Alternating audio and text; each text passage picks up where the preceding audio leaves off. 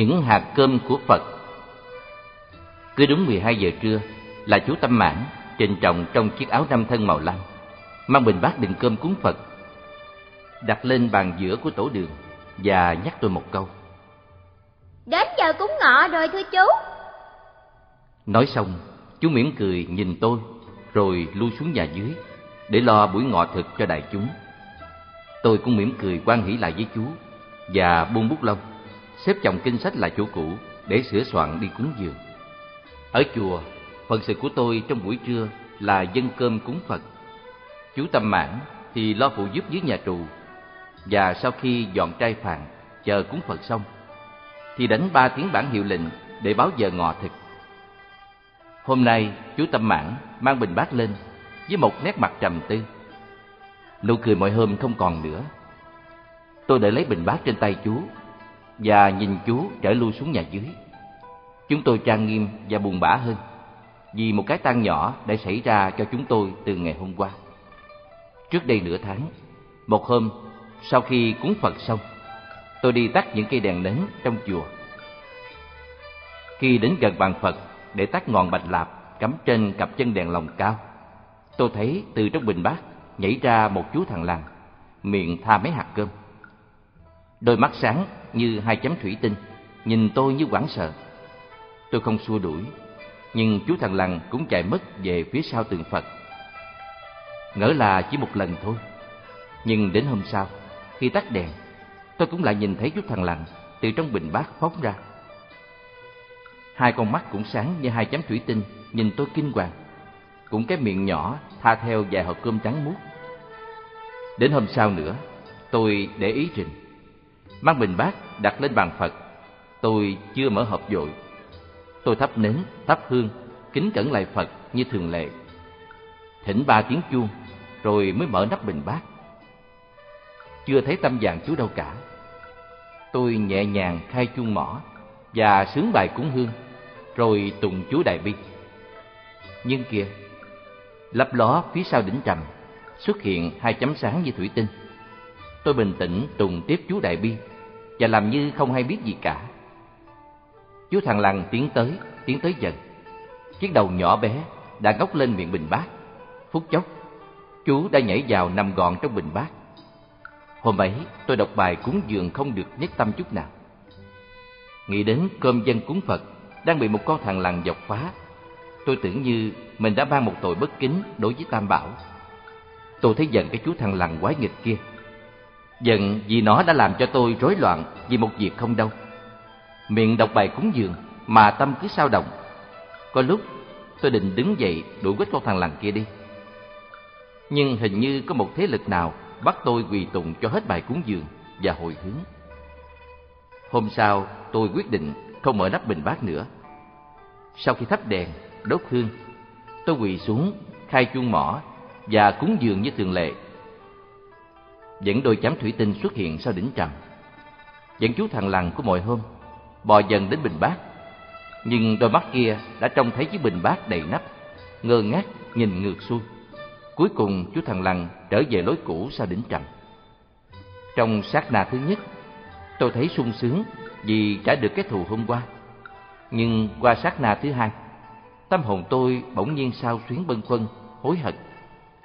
Có một cái gì hình như sự tàn nhẫn, nhỏ nhen, thấp kém đang làm cho lòng tôi vẫn đục. Tôi khổ tâm quá. Tôi không dám nhìn Đức Phật khi tôi mang bình bát đi ra. Trưa hôm ấy, tôi cáu mệt, không xuống thọ trai. Độ một giờ trưa, chú Tâm Mạng đến thăm. Chú mệt nhiều không? Em nấu cháo cho chú sơi nhé. Tôi kéo chú Tâm Mãn ngồi xuống bên và nhìn chú, tôi hỏi. Nè, tôi đó nghe chú. Hôm nào mình cũng dân cơm cúng Phật, vậy Phật có thọ hưởng không? Em chắc có chứ, bởi vì nếu Phật không thọ hưởng thì cúng làm gì mà ngày nào cũng cúng. Từ xưa đến nay, chùa nào cũng có lễ cúng Phật vào giờ ngọ. Nhưng tại sao cúng xong mà cơm vẫn còn nguyên? Có phải là Phật không thọ hưởng không? Đã gọi là hưởng thì không phải là ăn. À, thì ra là vậy. Nhưng mà nè chú Mãn à. Chú nói gì cứ nói, em xin nghe. Tôi tưởng Phật không ăn, mà cũng không có hưởng. Thì em cũng nghĩ như chú á. Bởi vì có một hôm đem bình bát để xới cơm cúng Phật, em chợt nghĩ rằng chúng ta cúng Phật chẳng phải là cúng cơm cho Phật, mà cúng tấm lòng thành kính của chúng ta cho Phật mà thôi. Tôi nắm chặt tay chú Mãn. Phải rồi, chú nói đúng lắm. Mỗi ngày đều tưởng nhớ Phật, xem như Đức Phật còn tại thế, nên chúng ta mới cúng dường. Sự cúng dường có ở trong tâm mà thôi. Vì trong kinh có dạy, cúng Phật thì công đức vô lượng. Thôi, để bây giờ em đố lại chú nhé. Tại sao trong kinh lại có câu cúng dường chúng sinh tức là cúng dường chư Phật? Nhưng em đùa thôi đó. Chỉ là một câu kinh em không hiểu đem ra hỏi chú, chứ không dám đố chú đâu. Tôi yên lặng, không dám trả lời.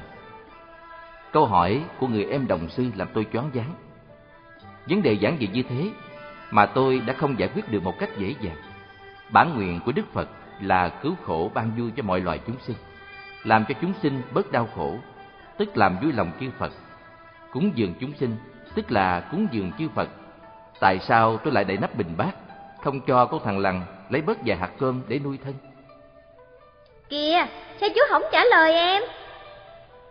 Nghĩa là mở nắp cho con thằng lằn tự do vào chứ gì? Thấy bộ tịch ngơ ngác, không hiểu ức giác gì của chú Mãn, tôi bật cười và kể lại cả câu chuyện cho chú nghe. Tôi cũng không quên cảm ơn chú đã nhắc cho tôi một lối giải quyết hợp lý. Nét mặt chú tươi lên, chú nói. Nếu vậy, tại sao mỗi khi cúng Phật ta không đem theo ít hạt cơm để dưới chân bình bát? Chú thằng lằn của sư huynh sẽ bằng lòng với những hạt cơm đó mà không quấy phá đến cơm cúng Phật nữa. Thật là thần diệu. Chúng tôi thích ý, nắm tay nhau, nhưng không dám cười gian, sợ gây nên tiếng ồn trong các phương trượng mà đại chúng đang nghỉ ngơi. Hôm qua, sau giờ ngọ, tôi nắm tay chú Mãn, báo tin cho chú biết, con thằng lằn của chúng tôi đã chết. Tôi đang đốt trầm thì nghe một tiếng chặt trên nền đá, đến rồi đã thấy nó chết rồi chú. Nhưng chắc đâu là con thằng lằn của chúng ta độ nọ. Sao lại không chắc hả chú? Cho đến hôm qua, nghĩa là đã mươi hôm nay, hôm nào nó cũng tha cơm hết. Vậy mà hôm nay, mấy hạt cơm tôi đặt dưới chân bình bát vẫn còn nguyên vẹn. Chú Tâm Mãn an ủi tôi. Thôi chú à, em chắc rằng một khi con thằng lằn đã biết ăn cơm, nó sẽ không ăn kiến ăn mối. Nó đã không gây tội ác, nó được ăn cơm Phật thì chắc chắn nó cũng được giảng sinh. Chúng ta cầu nguyện cho nó. Tôi nghĩ đến một kiếp sống chúng sinh, một chút sống nhỏ bé và bèo bọt nổi lên trên biển hiện tượng, rồi chìm lặng trong quên lãng nghìn đời. Tâm trí chìm đắm trong những suy tưởng siêu hình. Tôi chậm rãi đáp lời chú Tâm Mạng. Phải rồi, chúng ta nên cầu nguyện cho nó.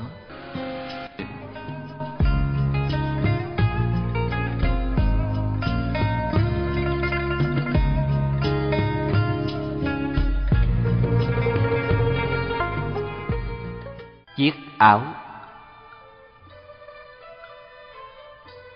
Có những chiếc áo không bao giờ xấu và cũ. Tôi có một chiếc áo nâu đã sờn rách và bạc màu Nhưng tôi quý hơn tất cả những chiếc áo khác của tôi. Tôi không thấy chiếc áo ấy xấu và cũ một tí nào. Trong khi các bạn đồng học, đồng tu của tôi Gọi nói là chiếc áo 37 kiếp khổ hạnh. Suốt thời gian theo học Phật ở chùa Báo Quốc Tôi đã dùng chiếc áo kia với một sự ưa thích mặn nồng. Chiếc áo ấy nay đã rách quá, không còn mặc được nữa, nhưng tôi vẫn giữ kỹ, bởi vì đó là một kỷ niệm quý giá trong đời xuất gia thiếu niên của tôi. Không thể nói xấu và cũ, bởi vì tôi thường đem cả tinh thần chủ quan của tôi mà nhìn ngắm nó, sử dụng nó. Cái áo đó hơi rộng, bởi vì chính là áo của thầy tôi cho tôi. Mà nhất là thầy tôi cho đúng vào lúc tôi đang sửa soạn một tâm trạng chân thành để phát nguyện sống đời giải thoát. Hồi ấy tôi xin vào chùa để học làm điệu, nghĩa là xin tập sự xuất gia. Lúc tôi xin vào thì số lượng đại chúng đã là gần 20 vị. Phần nhiều là các vị đã tu học lâu năm. Học làm điệu như tôi chỉ có ba người. Chú Tâm Mãn vào sau tôi một năm, thế là bốn. Chúng tôi học chung, làm việc chung Công việc của chúng tôi nặng nề nhất bởi vì tuổi tu của chúng tôi ít hơn. Năm thứ nhất, chúng tôi học công phu, luật sa di. Năm thứ hai, chúng tôi học luật giải và những bộ kinh phổ thông. Năm thứ ba, trong số bốn điều, tôi và chú Mãn được xem là học khá hơn cả. Chúng tôi hy vọng được làm lễ thế độ trước. Làm lễ thế độ tức là được chính thức thọ giới xuất gia. Chúng tôi chờ đợi giờ phút ấy như chờ đợi một sự thành công rực rỡ. Riêng tôi, tôi mong mỏi giờ phút ấy còn hơn một thí sinh mong mỏi giờ phút tuyên bố kết quả một cuộc thi sau bao nhiêu năm học tập. Giờ phút ấy cuối cùng đã đến. Một buổi chiều gánh củi về chùa, tôi được chú Tâm Mãn báo cho tin mừng. Thầy tôi, vị thượng tọa, sẽ cho tôi chính thức thọ giới xuất gia trước khi gửi tôi về Phật học đường báo quốc. Một mình tôi thôi, bởi vì chỉ có tôi đủ điều kiện, tuổi tác và khả năng nhập học. Chú Tâm Mãn vì còn nhỏ, thua tôi hai tuổi. Thành thử, dù có sức học, nhưng cũng chưa được chính thức làm lễ thế độ. Trong niềm vui mang ít nhiều bồng bột của tuổi thiếu niên ấy, tôi cảm thấy lớn hẳn lên, quan trọng hẳn lên. Chú Tâm Mãn chia với tôi niềm vui ấy một cách sốt sắng, chân thành. Ngày khai giảng Phật học đường sắp đến, chúng tôi bàn soạn với nhau về mọi công việc. Riêng về lễ thọ giới, đã có các thầy lo liệu cho. Tôi chỉ việc ôn lại cho thuộc lòng bốn quyển luật sa di mà thôi. Chúng tôi bàn nhau gửi thư về nhà, xin một số tiền nhỏ để nhờ dì Tư đi chợ Bến Ngự mua một ít trầm hương, hoa quả là để cúng Phật trong ngày lễ thọ giới của tôi. Nếp và đậu, chúng tôi nhờ dì Tư nấu xôi chè cúng dường đại chúng chư tăng để kỷ niệm một ngày đáng ghi nhớ nhất trong đời xuất gia học đạo. Nhưng nhà thì xa, gửi thư về không biết có kịp không. Chúng tôi bày tỏ mối lo ngại với dì Tư. Dì Tư đã già, dì cười với hai hàm răng súng rất dễ thương. Dì nói, các chú cứ gửi thư đi. Nếu tiền không về kịp, tôi sẽ lấy quỹ của nhà bếp mà mua cho các chú, rồi mình sẽ bù vào sau. Thế là chúng tôi mừng rỡ, lên sửa soạn rương kinh sách. Chú Mãn ôm từng chồng giấy vàng bạc bỏ vào rương tôi. Những giấy vàng bạc là do người thập phương đem đến cúng chùa. Thầy tôi dặn đừng đốt, để dùng mà viết kinh. Suốt mấy năm nay, chúng tôi đã tập chữ và chép kinh trên giấy ấy mà học. Chú Tâm Mãn chừng sợ tôi ra trường thiếu giấy viết, nên ôm bỏ vào đầy một góc riêng của tôi. Lễ thọ giới của tôi được định vào bốn giờ khuya mai. Tối hôm nay, khi cùng đại chúng đi công phu tình độ ra, tôi thấy thầy tôi ngồi trên bồ đoàn, trang nghiêm, khâu lại một đường rách của một chiếc áo nâu cũ. Bên ánh sáng lung linh của cây đèn bạch lạp, thầy tôi ngồi bán già, ung dung đưa những mũi kim qua lần áo giải. Tuy đã già, nhưng mắt thầy còn sáng, và dáng ngồi của thầy còn thẳng. Tôi và chú Tâm Mãn dừng lại ở cửa phương trường, ngắm cái cảnh tượng đẹp đẽ trang nghiêm ấy một lúc lâu. Dưới ánh sáng trong trẻo của ngọn bạch lạc, bên chiếc án thư đặt một chồng kinh hán tự. Thầy tôi có dáng chấp tự tại và trang nghiêm của một vị đại Bồ Tát đương sống những phút trầm tư. Mãi một lúc sau, chúng tôi mới nhẹ nhẹ bước vào phương trường. Thấy đồng thầy tôi ngẩng lên.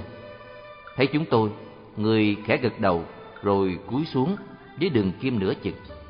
Chú Tâm Mãn thưa. Bạch thầy, xin thầy đi nghỉ kẻo khuya ạ. Thầy tôi không ngẩng lên.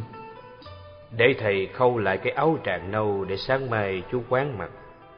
Bây giờ tôi mới hiểu tại sao hồi chiều thầy tôi đã mất cả một buổi soạn lại những chiếc áo cũ. Thì ra thầy tôi tìm một chiếc áo lành lặn nhất trong số đó, rồi khâu lại một vài đường rách để cho tôi.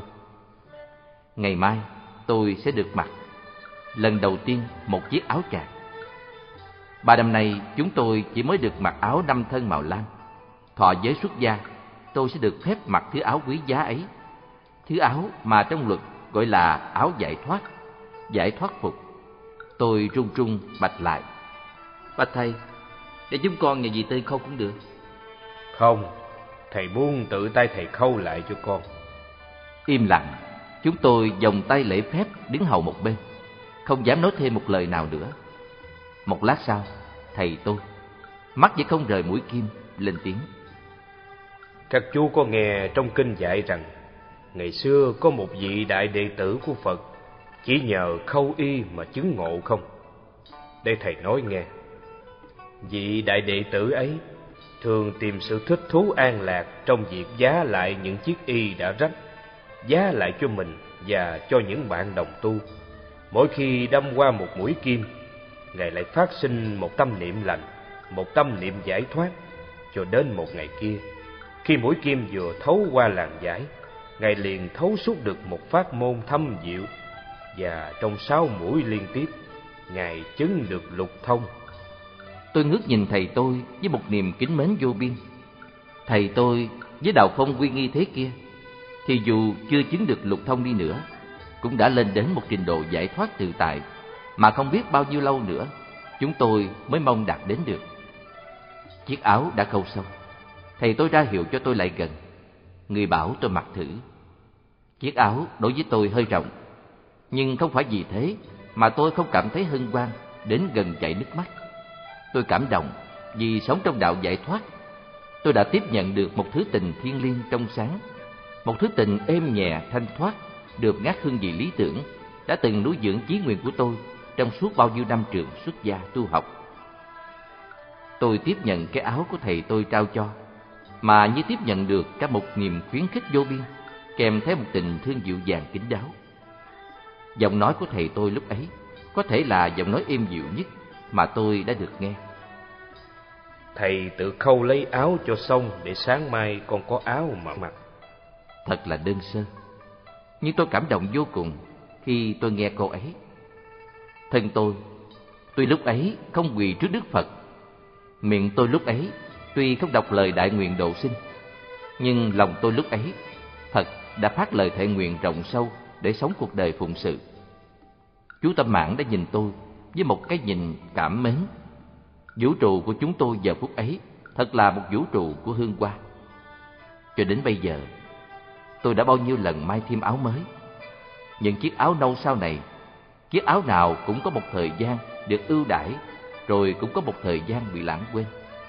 Những chiếc áo nâu cũ rích năm xưa, bao giờ cũng giữ được địa vị thiêng liêng của nó. Ngày xưa, mỗi lần tôi mặc áo ấy là tôi nhớ đến thầy tôi. Ngày nay, chiếc áo rách quá không còn dùng được nữa, nhưng tôi còn giữ nó đấy, để nhiều lúc trầm tư, nhớ lại một kỷ niệm êm đẹp của thời xưa.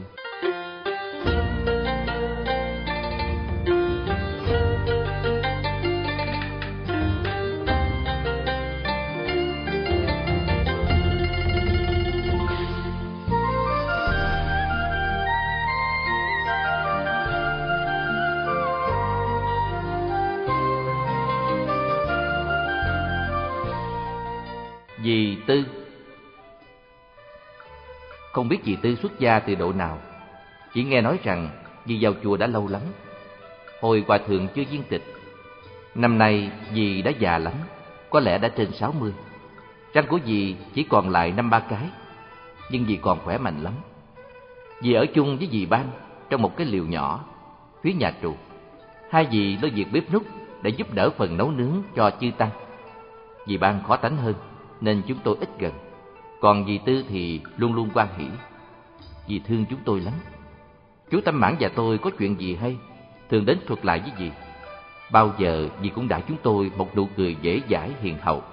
Mỗi khi cười nhiều, đôi mắt dì nheo lại, gần như là nhắm. Dì không biết quốc ngữ. Chú Tâm Mãn dỗ ngon dỗ ngọt bảo dì học, nhưng dì vẫn nhất quyết không chịu. Thôi, các chú nghĩ Bây giờ tôi học tiếng Tây làm gì? Tôi già rồi, các chú mới cần học cho nhiều, để sau này làm việc cho đạo. Chú Tâm Mãn cười. Ấy, ai bảo gì đi học tiếng Tây đâu, chúng tôi khuyên gì học chữ quốc ngữ mà, chữ quốc ngữ là chữ của nước mình. Nhưng dì không nghe, bởi vì dì không thể tin rằng cái thứ chữ viết bằng bút sắt mà lại là cái chữ của mình được. Chữ của nước mình, theo dì là chữ An Nam, viết bằng bút lông kia. Về chữ An Nam thì dì cũng biết rõ vẻ. nghĩa là dì có thể đọc chập chững được bài thập phương hay bài nhất tâm quy mạng. Dì rất siêng năng, không có thời tịnh độ nào là dì không đi. Mỗi khi gần đến giờ tịnh độ là dì lo rửa mặt, rửa tay thật sạch sẽ. Dì mặc chiếc áo rộng màu lam, cổ đeo một tràng hạt quyền đen nhánh chân đi đôi guốc lẹp kẹp. Dì kéo lê đôi guốc từ dưới bếp lên lầu chuông. Rồi thì từ lầu chuông, Dì đi chân không vào chùa, đứng nép vào một góc để chờ đại chúng thăng đường hành lễ. Dì rất ham học. Dì đã thuộc lòng Di Đà, Hồng Danh Thể Thủ và Quy Mạng. Dì muốn học Lăng Nghiêm. Chú Tâm Mãn và tôi sợ dì không thể nào thuộc được Lăng Nghiêm, bởi vì chú Lăng Nghiêm dài bằng năm sáu chú Đại Bi. Làm sao mà dì học thuộc cho đổi? Khi mà dì đã quá già rồi, trí óc gì đã lẩm cẩm hay quên rồi. Nhưng vì tha thiết quá, thành khẩn quá, chúng tôi đành phải chịu gì Thế là chú Tâm Mãn lấy một sấp giấy vàng bạc, đóng cho dì một cuốn tập. Tôi dán thêm cho dì hai cái bìa cứng phết nước nâu. Mỗi ngày tôi viết trên sách ấy mấy câu, bắt đầu từ diệu trạm tổng trì bất động tôn. Chữ viết rất lớn, một chữ to gần bằng hộp diêm. Tôi nói, bắt đầu từ hôm nay, chú Mãn sẽ chỉ dì học mỗi ngày một câu. Dì siêng năng thì chừng năm tháng có thể học thuộc được kinh này. Dì cười hiếp mắt lại và hai hàm răng súng vẫn rất dễ thương. Năm tháng không xong á thì bảy tháng, bảy tháng không xong á thì một năm. Chú đừng có lo là tôi không có thuộc. Rồi dì học rất siêng năng. Chú Mãn cứ tiếp tục chỉ cho dì học ba bốn hôm như thế. Cho đến hôm thứ năm, khi chú Mãn sắp sửa chỉ bài mới, tôi liền đến khảo hạch, bắt dì đọc lại bài cũ. Bị thầy bắt trả bài một cách bất ngờ, học trò luống cuốn ngay. Thế là dì đọc không trôi tám câu đã học. Tôi nói, không được, học như vậy thì không bao giờ thuộc được lăng nghiêm đâu. Rồi cứ học sau quên trước, học trước quên sau, tới bao giờ cho thuộc được. Vậy thì thưa chú, chú uh, có cách gì học cho mau thuộc á, chú chỉ giùm tôi, tôi học với.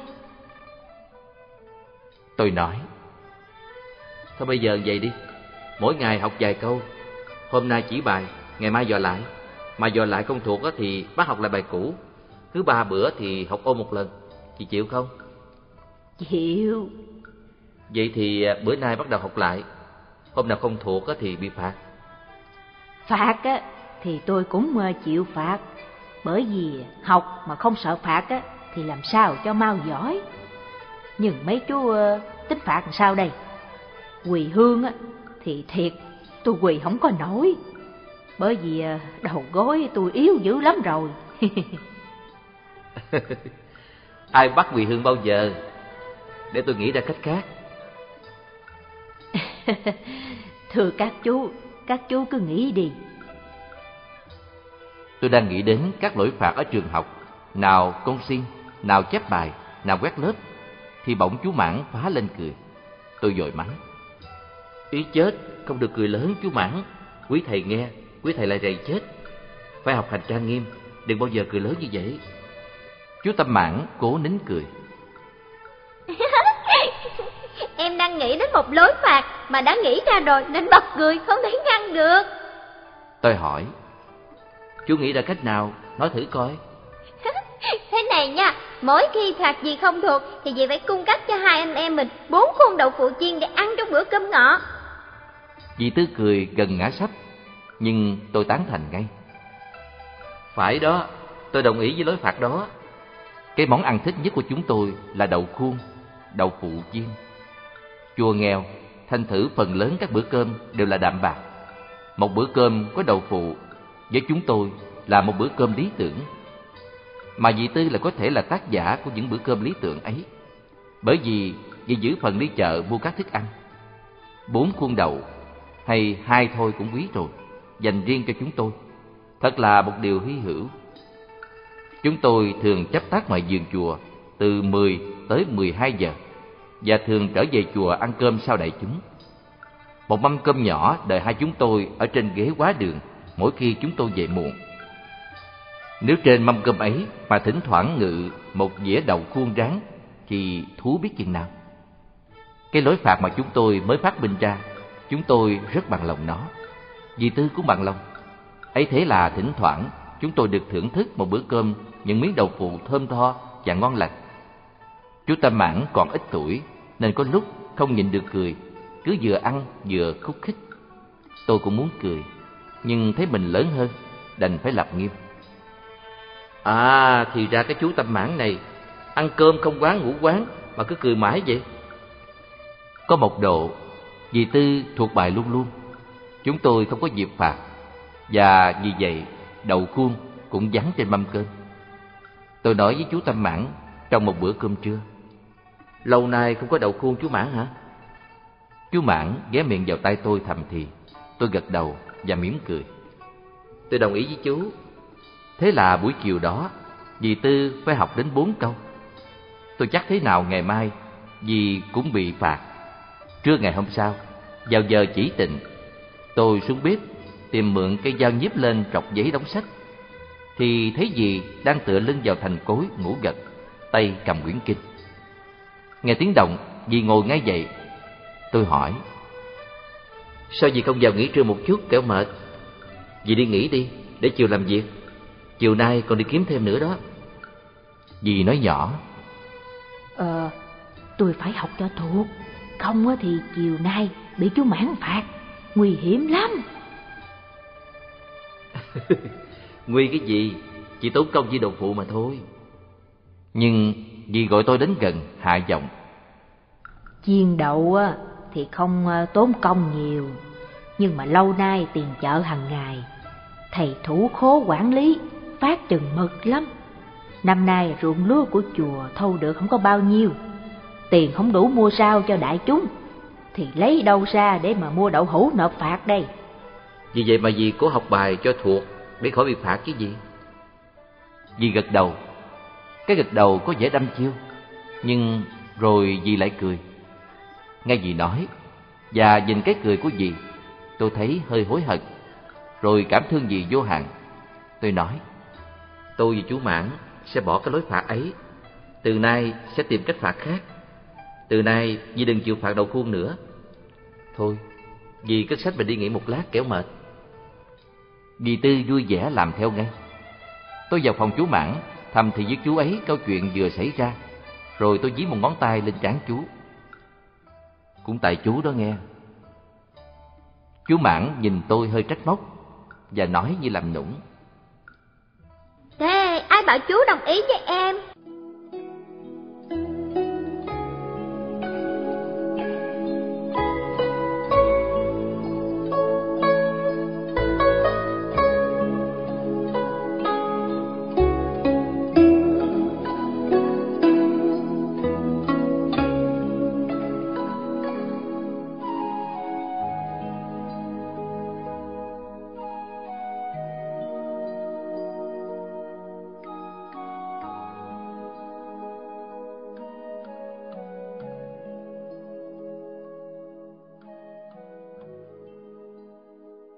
Chuông giao thừa.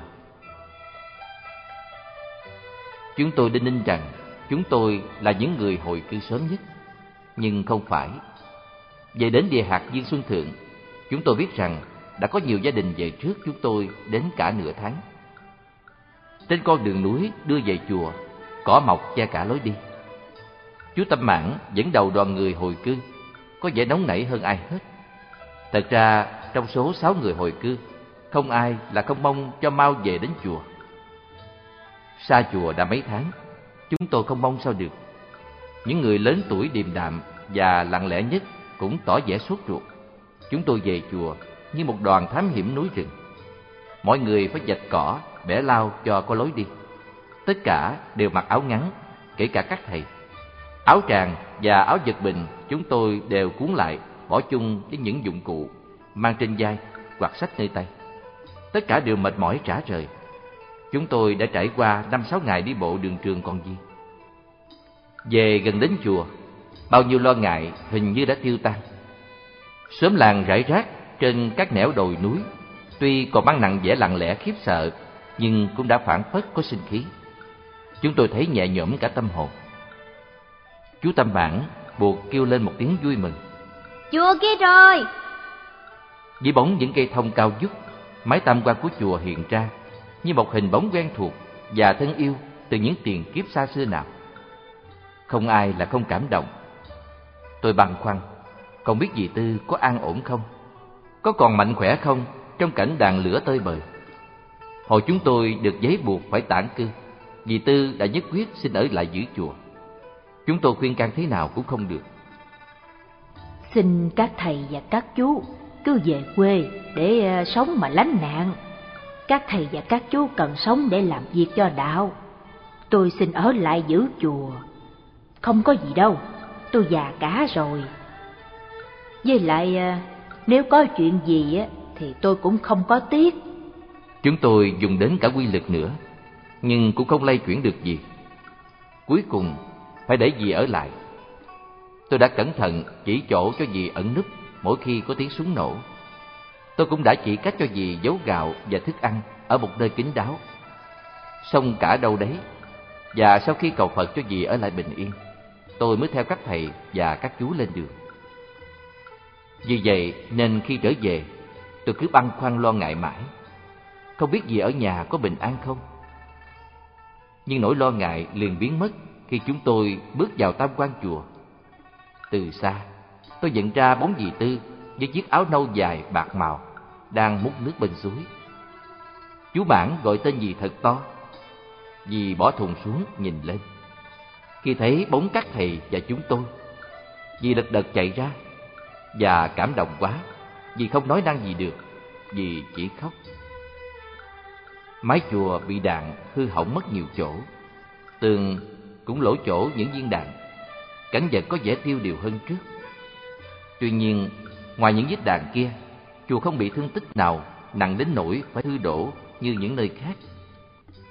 Nỗi vui mừng thứ nhất của chúng tôi và của dì Tư là số người tản cư trở về không hao thiếu một người nào.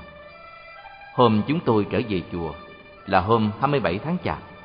Cho đến chiều hôm đó, chúng tôi mới được ăn một bữa cơm nóng sốt và tươm tất do dì Tư sửa soạn. Trong mấy tháng trời, chúng tôi ăn uống thiếu hụt kham khổ, không có bữa nào có thể gọi được là bữa. Một lít tương làm thức ăn cần thiết thì đã được pha loãng bao nhiêu lần trong những lít nước muối. Những chén cơm trộn đến hai phần ba khoai sắn bao giờ cũng được tiêu thụ một cách ít ỏi chừng mực. Thêm vào đó, cái khổ không giường không chiếu làm cho chúng tôi ai cũng ốm và đen. Sau khi dùng cơm, tất cả đều ngủ dùi một giấc mê mệt cho đến sáng. Qua ngày hôm sau, chúng tôi mới bắt đầu chương trình kiến thiết. Những đồ đạc trong chùa đều được lau chùi sửa soạn lại. Chúng tôi quét dọn phòng xá, sắp đặt những đồ vật ngổn ngang, định sửa soạn để ăn một cái Tết hồi cư. Và suốt ngày hôm ấy, chúng tôi vui vẻ như đã thấy nét mặt của hòa bình. Nhưng tối đến, không khí chiến tranh và của chết chóc trở lại. Tiếng súng nổ rang bốn phía, đạn dèo dèo trên mái ngói. Mọi người ngồi yên trong liêu phòng, cửa đóng kín mít. Thỉnh thoảng, ánh sáng của một trái châu từ đồn canh bắn lên, chiếu qua những kẹt cửa. Tiếp đến, những tràng liên thanh nổ giòn liên tiếp. Tôi ngồi với chú Mãn trong nhà hậu, bên ánh đèn dầu tù mù. Chúng tôi nghĩ đến cảnh tượng chết chóc đang diễn ra bên ngoài và cùng lặng lẽ niệm Phật cho những người xấu số. Nhưng rồi thời khắc qua, đêm 28 trở lại yên tĩnh, như một sự yên tĩnh luôn luôn bị đe dọa. Từ hôm trở về chùa đến nay, buổi tối và buổi khuya, chú Mãn không thỉnh Đại Hồng chung nữa, bởi vì dì Tư không cho.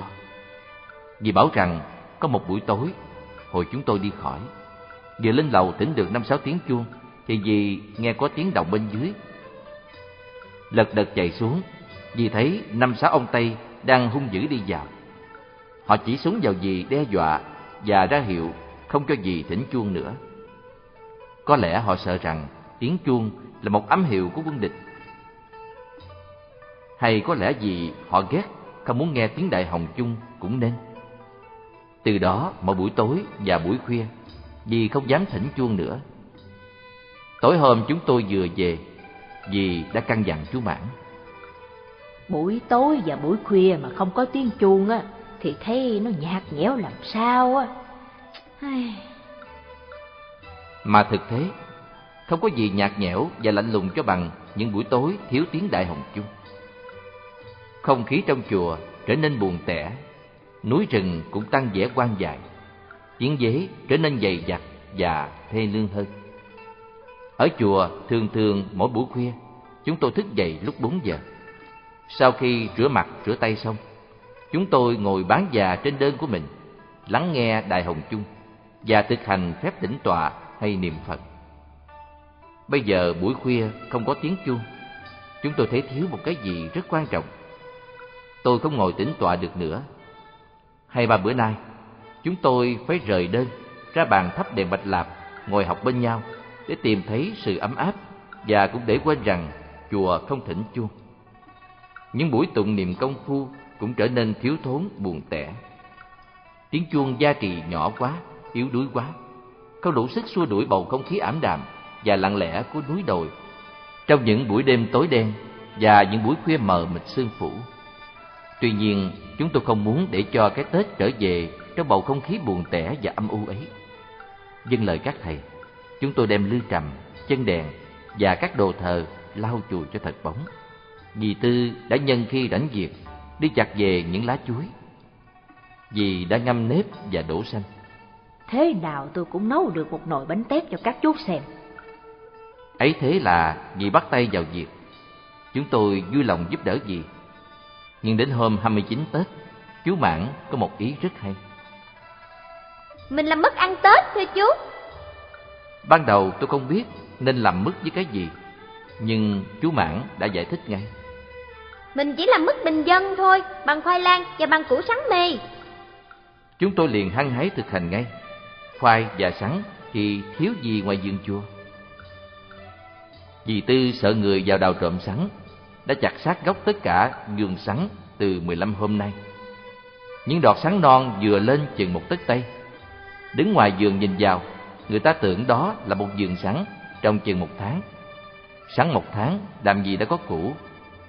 Nhờ thế vườn sắn đang còn nguyên vẹn, chưa bị đào trộm như vườn khoai. Đường thì chúng tôi nhờ dì Tư mua thứ đường đen. Ở cái chợ xếp họp tạm dưới đồi dương Xuân. Dì Tư đã khéo léo mua thêm một ít dừng. Thứ mức của chúng tôi chẳng qua là một thứ khoai ngào, có trộn dừng rang. Thế thôi. Nhưng dù sao cũng đã là sang chán đối với một cái Tết hồi cư nghèo khổ. Điều an tâm nhất là chúng tôi đang còn lúa để xây ăn dần cho đến mùa gặt sang năm. Trước hội tản cư, sáu bảy thầy trò đã hì hục đem chôn lúa sau giường, trong những cái chum sành rất lớn. Chúng tôi đào dần lên từng chum, xong lắp đất lại như cũ. Sang năm, ruộng chùa thế nào cũng cung cấp kịp cho chúng tôi. Đêm ba mươi, nồi bánh tét sôi sùng sục ở giữa nhà. Tất cả đều bắt ghế ngồi quanh đống lửa, từ các thầy các chú cho đến dì tư. Trời hơi lạnh, một vài tiếng súng lẻ tẻ. Chúng tôi ngồi thức và nói chuyện, đợi chờ đón giao thừa và lạy vía Đức Di Lặc. Ngoài kia, trời tối như hũ nút, chỉ có một vài vì sao lộ ra yếu ớt trên nền trời đen kịch. Tết năm nay, chúng tôi chỉ có bảy người, bởi vì trên đường về, vì thượng tọa thầy tôi và bốn thầy khác đã thuận bước ghé thăm một ngôi chùa cổ bị tàn phá. Chúng tôi, ba thầy và ba trò đã trở về trước. Mãi cho tới hôm nay, thượng tọa chưa thấy về. Ngồi bên đống lửa, tôi nghĩ nhiều đến vị trưởng lão đáng kính ấy. Hôm tản cư, thầy khuyên chúng tôi lên đường, nhưng chính thầy tôi lại không đi. Thật ra trong đại chúng, không ai muốn tản cư cả. Nhưng lệnh đã đưa ra, bắt toàn sớm tản cư, chùa cũng không thể không đi. Đại chúng đã bạch rằng thượng tọa không thể ở lại một mình, và nếu thượng tọa ở lại, tất cả cũng đều nhất tâm ở lại, mặc dù trái với lệnh chính quyền. Cuối cùng, thượng tọa đã phải miễn cưỡng theo các thầy để đi lánh nạn. Ngài nói, Nếu quả chúng ta đã gây nhân tai nạn, thì dù ta có lánh đi đâu cũng không trốn khỏi tai nạn. Lời nói ấy tôi còn ghi nhớ mãi, và bây giờ tôi mới nhận được tất cả sự thật mà nó hàm chứa. Biết bao gia đình nghèo đã an toàn khi họ ở lại. Biết bao gia đình giàu có đã tan rã thảm thương vì đi lánh nạn. Đi lánh nạn, những người này đã tìm thấy tai nạn. Như lời nói của vị Tư mà đúng. Thời này, tai ương hoạn nạn đầy đường. Lấy đức mà đo, chứ không thể lấy sự giàu có khôn ngoan mà đo được. Có lẽ chiếc áo giáp phòng thân chắc chắn nhất là tâm đức của mình, là sự ăn ở theo lẽ phải của mình. Quà phước đều do con người tự tạo ra, không phải do một sự tình cờ nào đưa đến. Dì Tư đã vớt ra khỏi nồi những chiếc bánh tét đầy đặn, hơi lên nghi ngút. Bánh đã chín, giờ giao thừa cũng sắp đến. Chúng tôi sửa soạn hành lễ. Trầm hương sông ngát, tôi ra đứng ở gác chuông, nhìn ra bốn phía, núi rừng đen kịch, vài ngôi sao lung linh như sắp rụng. Nhìn ra xa, không thấy có một bóng đèn. Có lẽ sớm làng tỉnh thức, đang đóng chặt các cửa để cúng lễ tổ tiên, đón chào giờ phút giao thừa. Lặng lẽ, chú Tâm Mãn đến gần tôi.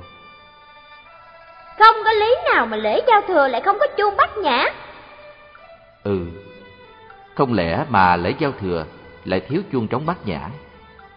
Mọi năm, mỗi lần cúng lễ giao thừa, chùa đều đánh chuông trống bảy hồi.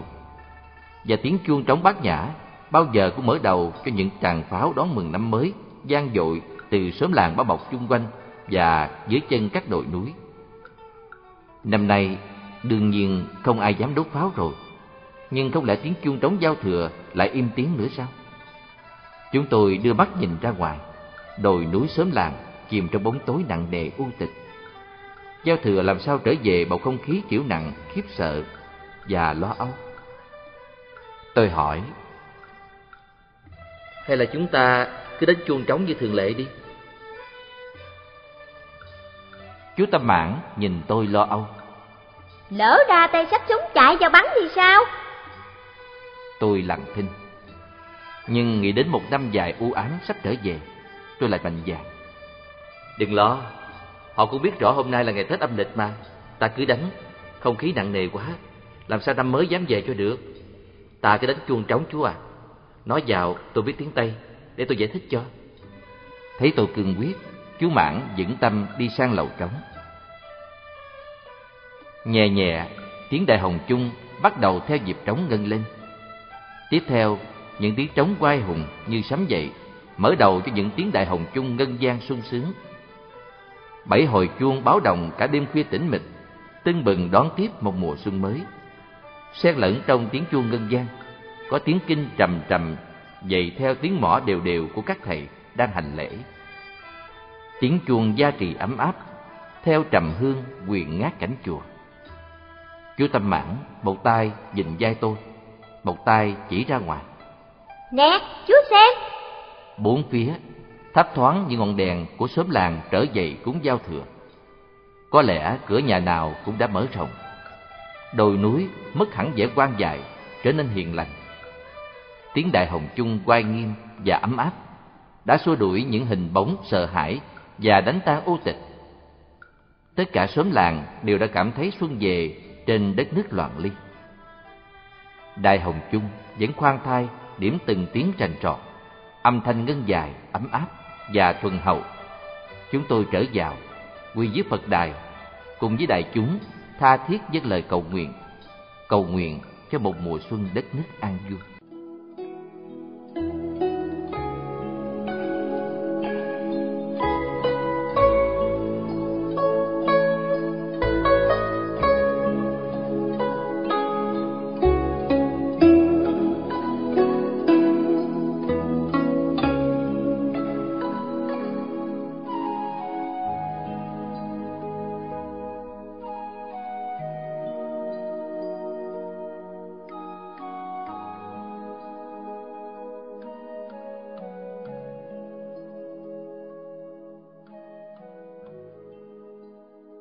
Giọt nước cảnh dương.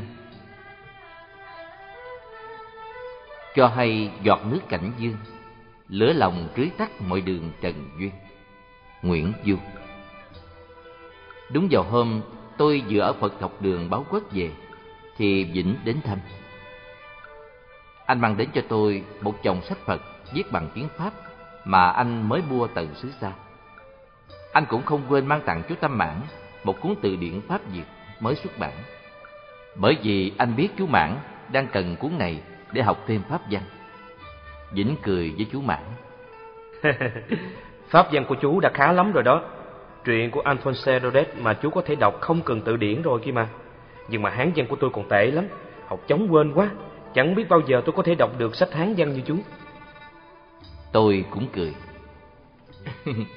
anh đừng lo, cứ chịu khó theo phương pháp của tôi đã bày mà học. Với cái thông minh của anh, có lẽ chẳng bao lâu anh vượt được chú Mãn nữa đó. Dĩnh thông minh thật, đồ tôi còn ở chùa, chưa được vào nội trú Phật học đường.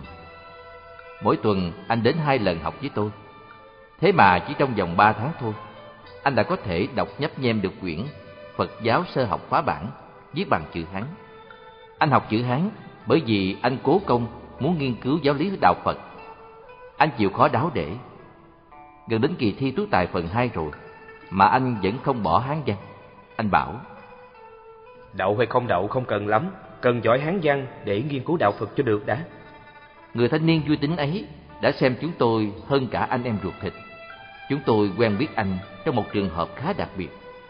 Nụ cười của Vĩnh thật có duyên. Khuôn mặt anh sáng sủa, thông minh, đôi mắt hiền diệu, bộc lộ được cả những cảm tình chân thật của anh. Anh rất vui tính. Trong giọng nói ấm áp của anh, thỉnh thoảng được điểm thêm một tiếng cười trong trẻo. Sáu tháng đã qua, từ ngày chúng tôi biết anh, chú Mãn rất có cảm tình với Vĩnh. Vài ba hôm không thấy anh tới, chú đã nhắc. Bởi vì Vĩnh thành thật, dễ thương và vui tính lắm. Nói chuyện với anh, ai cũng mến ưa anh. ấy thế mà cậu con trai kia đã có lần chán đời, suýt cắt tóc đi tu cơ đấy. Viết chuyện riêng của anh lên đây, không biết Vĩnh có giận hay không. Nhưng tôi nghĩ rằng có lẽ anh không giận. Hôm ấy, tại chùa Linh Quang, Quế, có đại hội bất thường của giáo hội Thừa Thiên. Thượng tọa và các thầy tỳ kheo đều đã đi dự hội từ hồi sáng. Chùa vắng, chỉ còn có chú Tâm Mãn và tôi ở nhà. Tôi đang chép bài thì chú Tâm Mãn vào báo có một người khách. Một thanh niên, anh ấy hỏi thầy, nhưng thầy đi vắng. Em không biết có nên mời anh ấy ở lại không? Tôi buồn bút đáp. Chú cứ mời người ta ở lại đi. Mời vào nhà Lạc Nghĩa ngồi chơi. Lát nữa tôi ra nghe. Một lát sau, tôi mặc áo dài đi ra. Chàng thanh niên vẫn ngồi nhìn bức họa Đức Quán Thế Âm, nét mặt trầm tư. Thấy tiếng động, anh ngoảnh lại và đứng dậy. Tôi mời anh ngồi, rót nước mời anh uống và hỏi anh có chuyện gì gấp gáp cần phải thưa thầy ngay không. Anh vội vàng trả lời là không có việc gì cần lắm. Thế rồi anh lại ngồi yên, tôi cũng ngồi yên, không hỏi thăm gì nữa. Để mặc cho anh ngồi ngắm một cách thiếu tự nhiên những đồ vật trang trí trong nhà. Anh chợt hỏi, Chú đi tu được mấy năm rồi thưa chú? tôi nhìn anh đáp, Dạ, tôi xuất gia đã gần ba năm rồi, Chú xuất gia từ lúc mấy tuổi? dạ mười chín. Vậy là năm nay chú 22 Tôi cũng mới 23 Suýt soát tuổi chú Và anh làm thân ngay. Và xin chú cứ xem tôi như anh em Và đừng giận nếu tôi có hỏi những câu có vẻ tò mò nghe Tôi cười. Đâu có dám, anh cứ hỏi đi.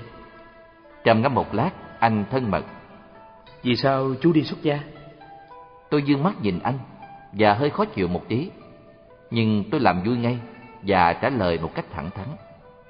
Ờ, bởi vì tôi mến đạo Phật, mến nếp sống giải thoát. Vì sao chú mến được nếp sống giải thoát? Tôi sinh trưởng trong một gia đình Phật tử. Tôi được đọc một ít sách báo Phật học và tự nhiên tôi thấy ưa thích đời sống thanh tịnh giải thoát. Nhất là khi biết rằng đời sống ấy có thể giúp ta tìm hiểu chân lý. Anh chăm chú nghe tôi nói và cố giấu một nét mặt u buồn. Anh thở dài thật nhẹ, sợ tôi nghe thấy. Cuối cùng anh nói khẽ. Tôi có người bạn cũng muốn xuất gia Nhưng bạn tôi không biết muốn đi tu phải có điều kiện gì Bạn của anh năm nay bao nhiêu tuổi? Cũng trạc tuổi chú và tuổi tôi Có phải anh hỏi điều kiện xuất gia cho bạn của anh không? Dân Anh trả lời nghe có vẻ ấp úng. Bạn anh còn đi học hả? Dân Nhưng cũng sắp thôi Bạn tôi học đệ nhất Đậu bán phần năm ngoái Vậy thưa chú Chú cho biết muốn đi tu Bạn tôi phải có những điều kiện nào Tôi trả lời ngập ngừng. À, kể ra điều kiện thì cũng không có điều kiện gì nhiều. Rồi đột ngột tôi hỏi, bạn anh có bị thất vọng trong một cuộc tình duyên nào không? Câu hỏi của tôi đến một cách bất ngờ quá, làm anh lúng túng ngập ngừng và luống cuốn nữa. Tôi thương hại. Bởi vì nếu bạn anh bị thất tình, anh ấy sẽ không được xuất gia đâu. Vì sao vậy thưa chú? Bởi vì bạn của anh không thể sống nổi đời sống của người tu. Sao lại không sống nổi? Vì đó là một người thiếu nghị lực. Anh ấy thất tình, anh ấy muốn đi tu. Thì cũng như có một số người thất chí chán nản khác, muốn rời bỏ trốn tránh cuộc đời. Thất vọng mà chán nản, ấy là không có nghị lực. Mà đã không có nghị lực, thì làm sao có thể sống được cuộc đời của nhà tu trường kỳ gian khổ? Bạn tôi sẽ không sợ cuộc đời gian khổ. Gian khổ đây không phải là một ít khổ cực thể xác. Gian khổ mà chúng tôi muốn nói ở đây là khả năng chịu đựng những thử thách cố gắng để đạt đến mục đích cuộc đời tu đạo. Nếu bạn anh vì thất tình mà đi tu, thì sớm muộn gì bạn anh cũng xuất tục mất thôi. Xin chú cho biết lý do. Trước bác phải nói rằng, bạn anh vào chùa mang theo cả một tâm trạng đen tối, buồn nản đến cực độ. Mà như vậy là cả một cái tội. Khởi đầu của một cuộc đời mà đen tối như thế, thì toàn thể cuộc đời ấy nó sẽ như thế nào? Trong khi người khác vào chùa với một tâm niệm thành khẩn trong sáng để phát nguyện sống đời giải thoát, thì bạn anh lại vào chùa với ý niệm trốn bỏ, xa lánh cuộc đời. Đạo Phật không phải là chỗ dung chứa những tâm hồn đen tối đó anh à. Nhưng đạo Phật che chở cho những tâm hồn khổ đau. Cái đó thì có, nhưng che chở bằng nhiều cách, chứ không dần vào đoàn thể tăng già một phần tử không theo đuổi một mục đích tăng già. Xin chú cho biết mục đích ấy là gì? Như tôi đã nói với anh, mục đích đó là giải thoát giác ngộ cho mình và cho những kẻ khác. Ở đây bạn anh không có mục đích ấy, bạn anh chỉ muốn lánh đời mà thôi. Nhưng đạo Phật đã có ra vì cuộc đời, tu như chúng tôi là để đào luyện cho có một căn bản đạo đức giác ngộ, để trước hết cứu khổ cho tự mình, sau để giúp đỡ cho mọi người. Biết đâu sau này bạn tôi sẽ học theo để có được mục đích đó. Cái đó chưa có thể nói được. Nhưng nếu bây giờ bạn anh vào chùa, bạn anh sẽ khổ đau hơn nhiều. Sống trong cảnh thanh tịnh, chúng tôi thấy an lạc và giải thoát. Nhưng bạn anh sẽ khổ sở điêu đứng vì khung cảnh vắng vẻ thanh tịnh của chùa. Càng vắng vẻ, bạn anh càng sống với nội tâm, càng sống với nỗi thất vọng, đau khổ của mình. Rồi thì mỗi khi nghe một tiếng chuông, bạn anh lại sầu héo thêm lên một chút. Chúng tôi nghe chuông thì lại càng thấy tâm hồn thanh tịnh. Còn bạn anh nghe chuông thì sẽ thấy toàn sầu thảm, bởi vì tâm hồn của bạn anh bệnh hoạn, không lành mạnh với tâm hồn của những người khác. Giờ ngọ, chú Mãn đã cúng Phật xong. Người khách trẻ rất tiếc phải bỏ nửa chừng câu chuyện. Nhưng tôi ân cần mời anh ở lại trọ trai. Mắt anh sáng lên. Bữa trọ trai hôm ấy chỉ có ba chúng tôi. Chú Tâm Mãn đã chu đáo tô điểm cho bữa cơm của chúng tôi một món măng hầm mà chú đã nhờ dì Tư sửa soạn hồi nãy. Ngọ trai xong. Vĩnh Trong những bữa cơm chúng tôi đã biết anh tên là Vĩnh. Muốn tiếp tục câu chuyện, chúng tôi ba người đưa anh ra ngoài núi, ngồi dưới rặng thông. Tôi giới thiệu chú Mãn với Vĩnh, và chúng tôi trò chuyện thân mật với Vĩnh như đã quen biết anh từ lâu lắm. Vĩnh hỏi, Chú đã đọc cuốn Thế rồi một buổi chiều của Nhất Linh chưa? Tôi đáp, Dạ có đọc. Anh nhắc tới cuốn ấy, tức là anh đã hiểu. Cô sư nữ của Nhất Linh cũng đã vì thất tình mà đi tu đó. Và sống trong cảnh thanh tịnh, nghe tiếng chuông, cô ấy đã chẳng thấy tâm hồn êm ả chút nào, mà trái lại càng thấy khổ đau tan nát thêm. Thành ra khi cô bỏ chùa ra đi với một người chiến sĩ, chúng ta cũng không ngạc nhiên mấy. Nhưng cũng may, đó chỉ là nhân vật tiểu thuyết. Có thêm một nhân vật như thế thì đạo Phật cũng chỉ lấy làm xấu hổ mà thôi. Lời nói vô tình khiến Vĩnh đỏ mặt. Anh quay đi, làm bộ nhìn về phía tháp chùa. Nhưng chú Tâm Mãn đã tinh ý nhận thấy, chú nói lãng đi. Các thầy chắc hẳn đến chiều mới về. Bỗng Vĩnh quay lại.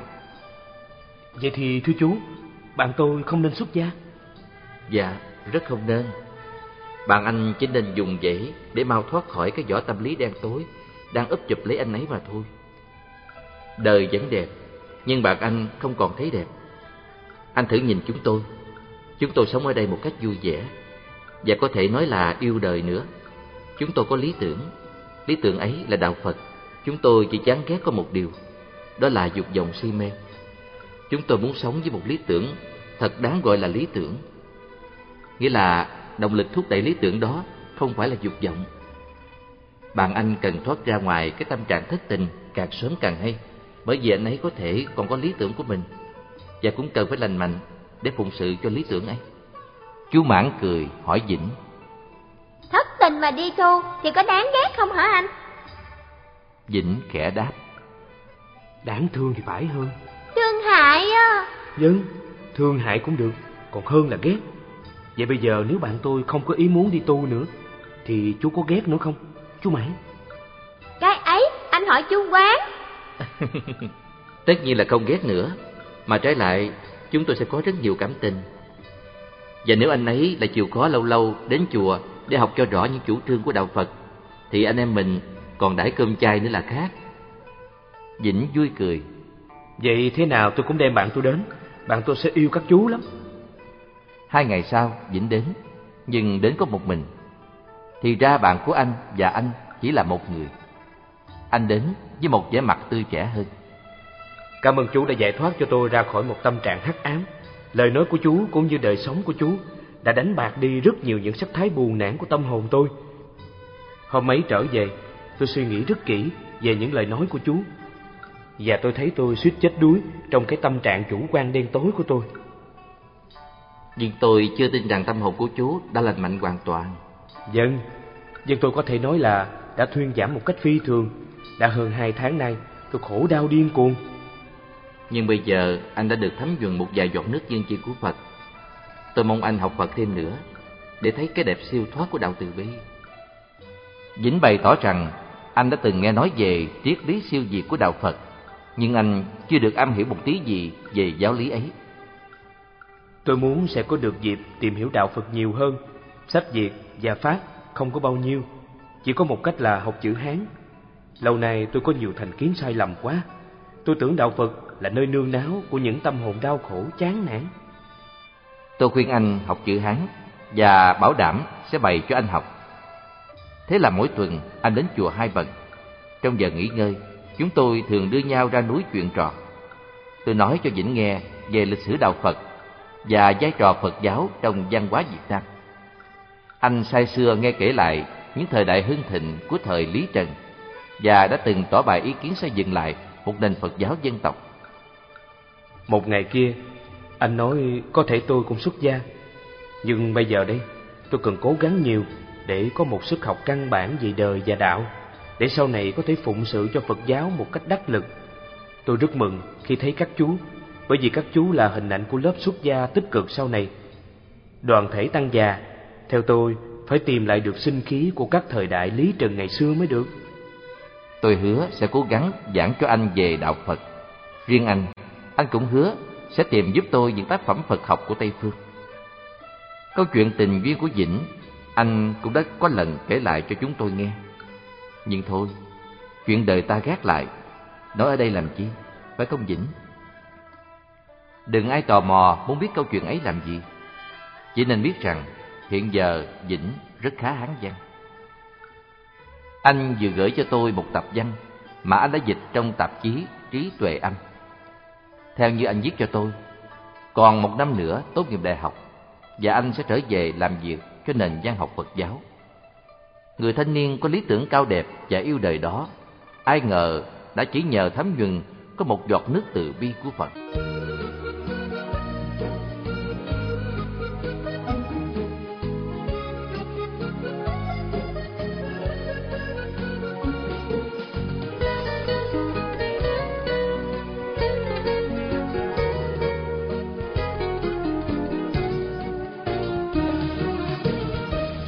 Tình người. Chú có một cái thơ Em đã để trên bàn của chú. Thơ đâu gửi vậy, chú Mãn? Hình như ở Pháp thì phải. Em không nhìn kỹ Chỉ nhớ là có tên lạ thôi. Tưởng là thơ của Thanh Lương gửi về Tôi mừng trở. Nhưng không Chỉ là cái thơ trả lời về việc mua báo thôi. Hơn hai năm nay Tôi không được tin Thanh Lương Mà cũng chẳng biết Thanh Lương ở đâu để gửi thư nhưng lòng tôi có bao giờ không nghĩ đến Thanh Lương, người bạn trẻ ngoài quốc mà tôi rất mến yêu ấy. Dân, Thanh Lương là một thanh niên Pháp. Cái tên Thanh Lương là cái tên mà tôi đặt cho anh ta. Anh ta tên Marty, Daniel Ti. Một tiền duyên nào đã khiến cho chúng tôi gặp nhau và mến nhau dưới mái chùa báo quốc thân yêu. Đó là vào hồi năm 1947 hay 48 gì đó. Tôi không nhớ rõ. Tôi được thầy cho ra học tại Phật học trường Báo Quốc. Mỗi tháng tôi về thăm thầy và thăm chùa một lần. Vì đường đi rất khó khăn, tuy chỉ phải đến đàn Nam Giao, rồi vượt qua vài đồi thông nhỏ, quân đội Pháp chiếm đóng cả vùng Nam Giao và đặt ở đó một căn cứ quân sự. Thỉnh thoảng mới có các thầy và các điệu đi ngang qua những con đường hẻo lánh trên núi. Còn thường dân ít có ai dám đi lại, nhất là dân thành phố Quế mới hồi cư. Không ai lên đó làm chi. Chùa Bảo Quốc ở gần ga, mà người ta cũng ít dám lên thì đủ biết. Hầu hết mọi nơi, trên các đồi cao, người ta đều có dựng lô cốt. Có những đêm mọi nhà đóng cửa kín mít, người ta nằm nghe tiếng hò reo biểu tình gian dậy và tiếng súng nổ liên thanh. Có những buổi sáng thức dậy, người ta thấy trên đường Nam Giao một vài xác người bị ám sát hồi hôm và khắp đường những khẩu hiệu giết vô giấy máu. Chính trong độ ấy, chúng tôi gặp nhau. Tôi, một học tăng Việt Nam khoác áo nâu sòng, còn Thanh Lương thì là một thanh niên Pháp. Sáng hôm đó, sau giờ bố tác, nghĩa là giờ mà chúng ta họp lại để kiểm điểm hành vi trong mỗi nửa tháng. Tôi về chùa rất sớm, khi sương mai chưa ráo trên đầu ngọn cỏ. Một cái đẩy bằng vải đựng chiếc y vàng và vài quyển kinh, một cái nón lá trên tay, một niềm vui nhẹ được về chùa thăm thầy, thăm chú Tâm Mãn, thăm lại ngôi chùa cổ kính. Tôi vừa vượt khỏi một cánh đồi thì có tiếng ai gọi.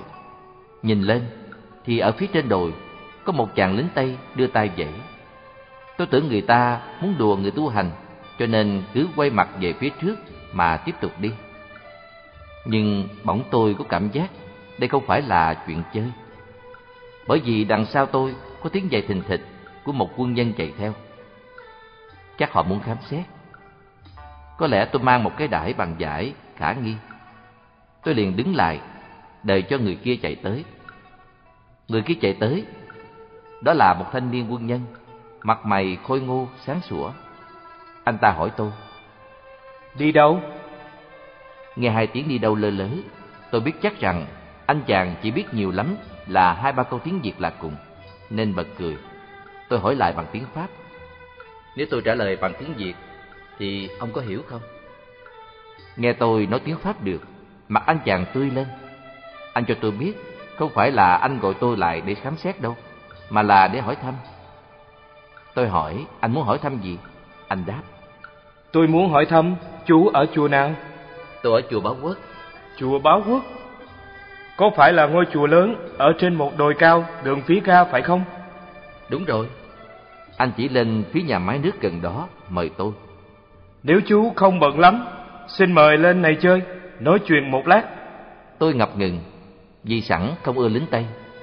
Nhưng thấy đôi mắt của anh lính có vẻ khẩn khoản, tôi lấy làm lạ và nhận lời. Chúng tôi leo lên ngồi trên nhà máy nước. Anh kể chuyện với tôi rằng trước đây hơn 10 hôm, anh có vào chùa Bảo Quốc. Tôi lấy làm lạ. Nhưng vì sao các ông lại quản? Chúng tôi không ngờ chú ạ. Từ trước, hễ chúng tôi tầm nã lục soát ở đâu, thì ở đấy thường dân đều hoảng hốt cả lên. Vì dân chúng bị khủng bố và sách nhiễu nhiều quá, nên họ sợ họ tránh. Thường dân Việt Nam chúng tôi rất sợ cảnh bị bố ấy. Riêng tôi, tôi không hề có tật sách nhiễu khủng bố dân chúng. Có lẽ vì họ đã bị những người đi trước làm phiền. Thành thử chúng tôi đi đến đâu người ta cũng sợ. Thế mà đêm hôm ấy, chúng tôi vào chùa Bảo Quốc và chính chúng tôi đã sợ.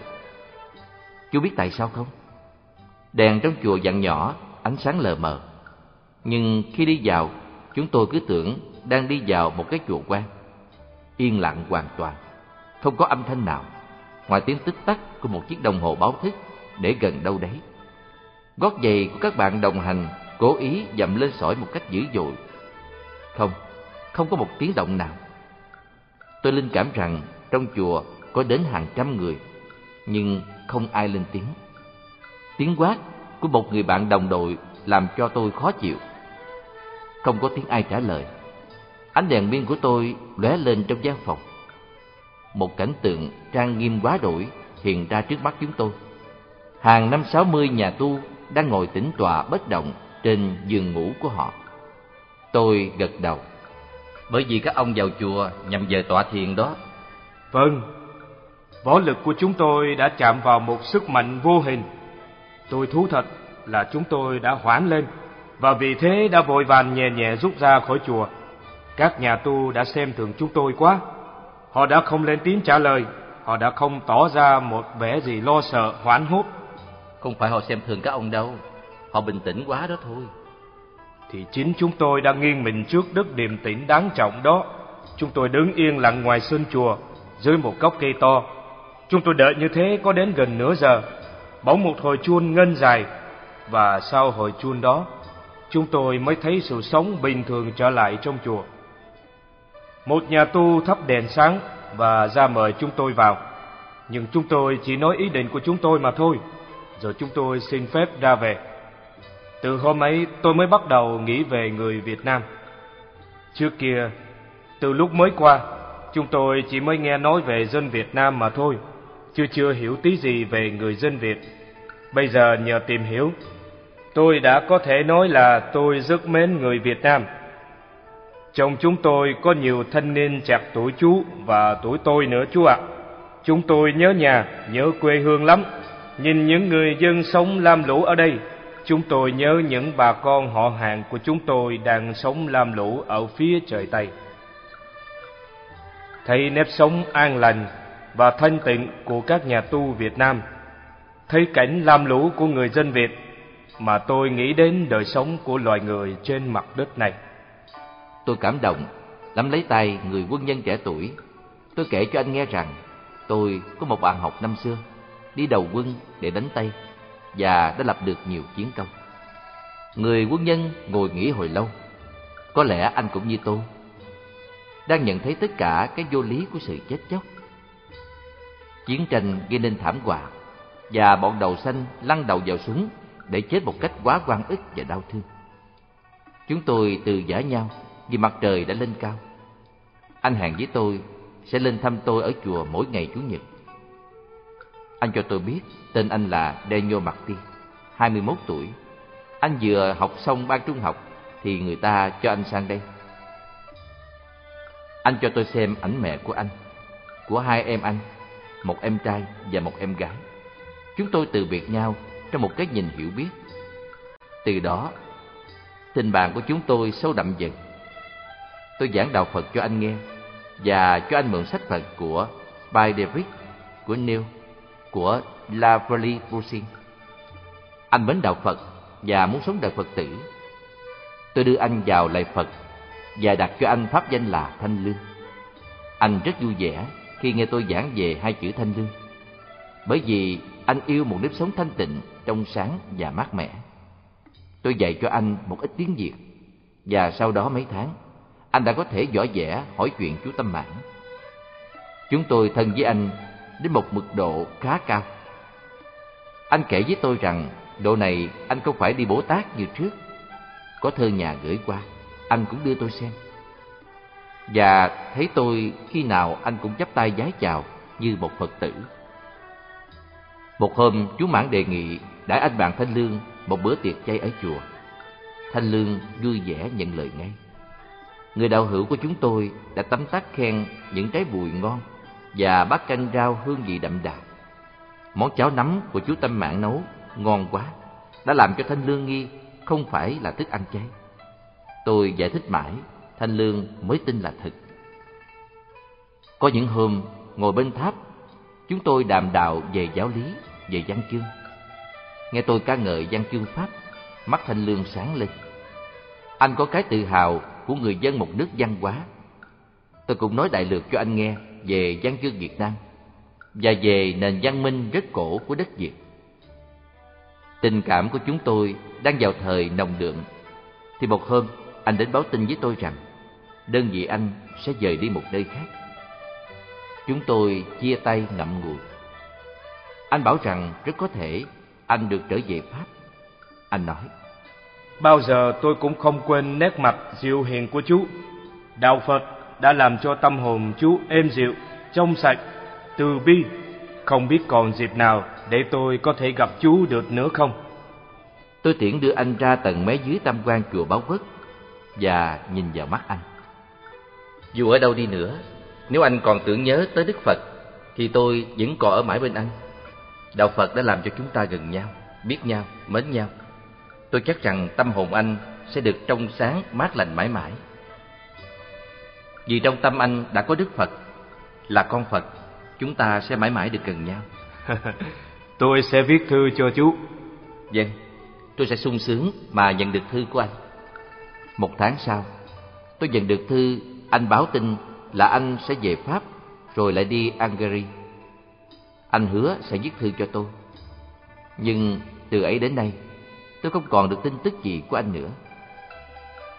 Không biết bây giờ đây, Thanh Lương, người con Phật ấy ở tại chốn nào, có được bình an không? Tôi tin rằng dù ở hoàn cảnh nào đi nữa, tâm hồn anh cũng được an tĩnh. Tình nhân loại đã tràn ngập hồn anh, và cũng như người bạn tôi, anh đã thấy tất cả cái vô lý của chiến tranh tàn hại. Ôi chiến tranh! Bao nhiêu thanh niên tuấn tú khôi ngô lăn mình vào cảnh chết, bao nhiêu mái đầu xanh vô tội chưa kịp biết giá trị cuộc đời đã dội lao đầu vào ngọn lửa tử thần như một lũ tiêu thân. Để làm gì? Nào có ai biết? Bao giờ cho hết những cảnh máu rơi? Bao giờ đừng có những bà mẹ già trông con nơi quê hương mòn mỏi? Hỡi các thanh niên Việt Nam, hỡi các thanh niên Pháp, hỡi các thanh niên thế giới, các anh chưa nếm vị đời, các anh còn đầu xanh vô tội, các anh không thể bị xô vào các cuộc chém giết vô nghĩa. Cuộc đời cần có các anh, các anh phải cố công xây đắp sự sống an lạc, vui tươi, từ hòa trong tình nhân loại. Tiếng chuông ngân nga trong bóng hoàng hôn. Hỡi Daniel Thanh Lương, ở bên trời xa, anh có nghe tiếng chuông chùa vọng lại không? Anh hãy cứ tin tưởng vào tương lai nhân loại. Hãy nguyện cầu cho suối từ bi của Đức Phật mau dập tắt được ngọn lửa cuồng bạo của loài người. Thực hiện bởi Trung tâm Diệu Pháp Âm, chùa Khuôn Việt, đường Phạm Văn Hai, quận Tân Bình, thành phố Hồ Chí Minh. Website diệu pháp âm.net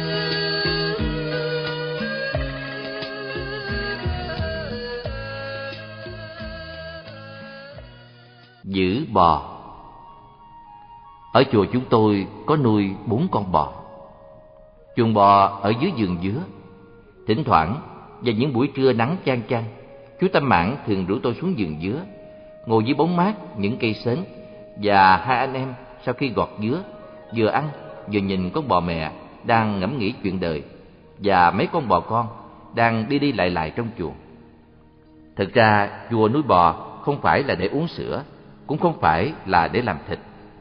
Ai cũng biết là chùa chúng tôi người nào cũng ăn chay, trừ chú mèo mướp. Nhưng chú mèo này không phải của chùa nuôi. Chú ở đâu tới hồi nào chúng tôi cũng không hay, và nhất định quanh quẩn ở lại không về. Chúng tôi nuôi bò để lấy phân bò làm giường, thế thôi.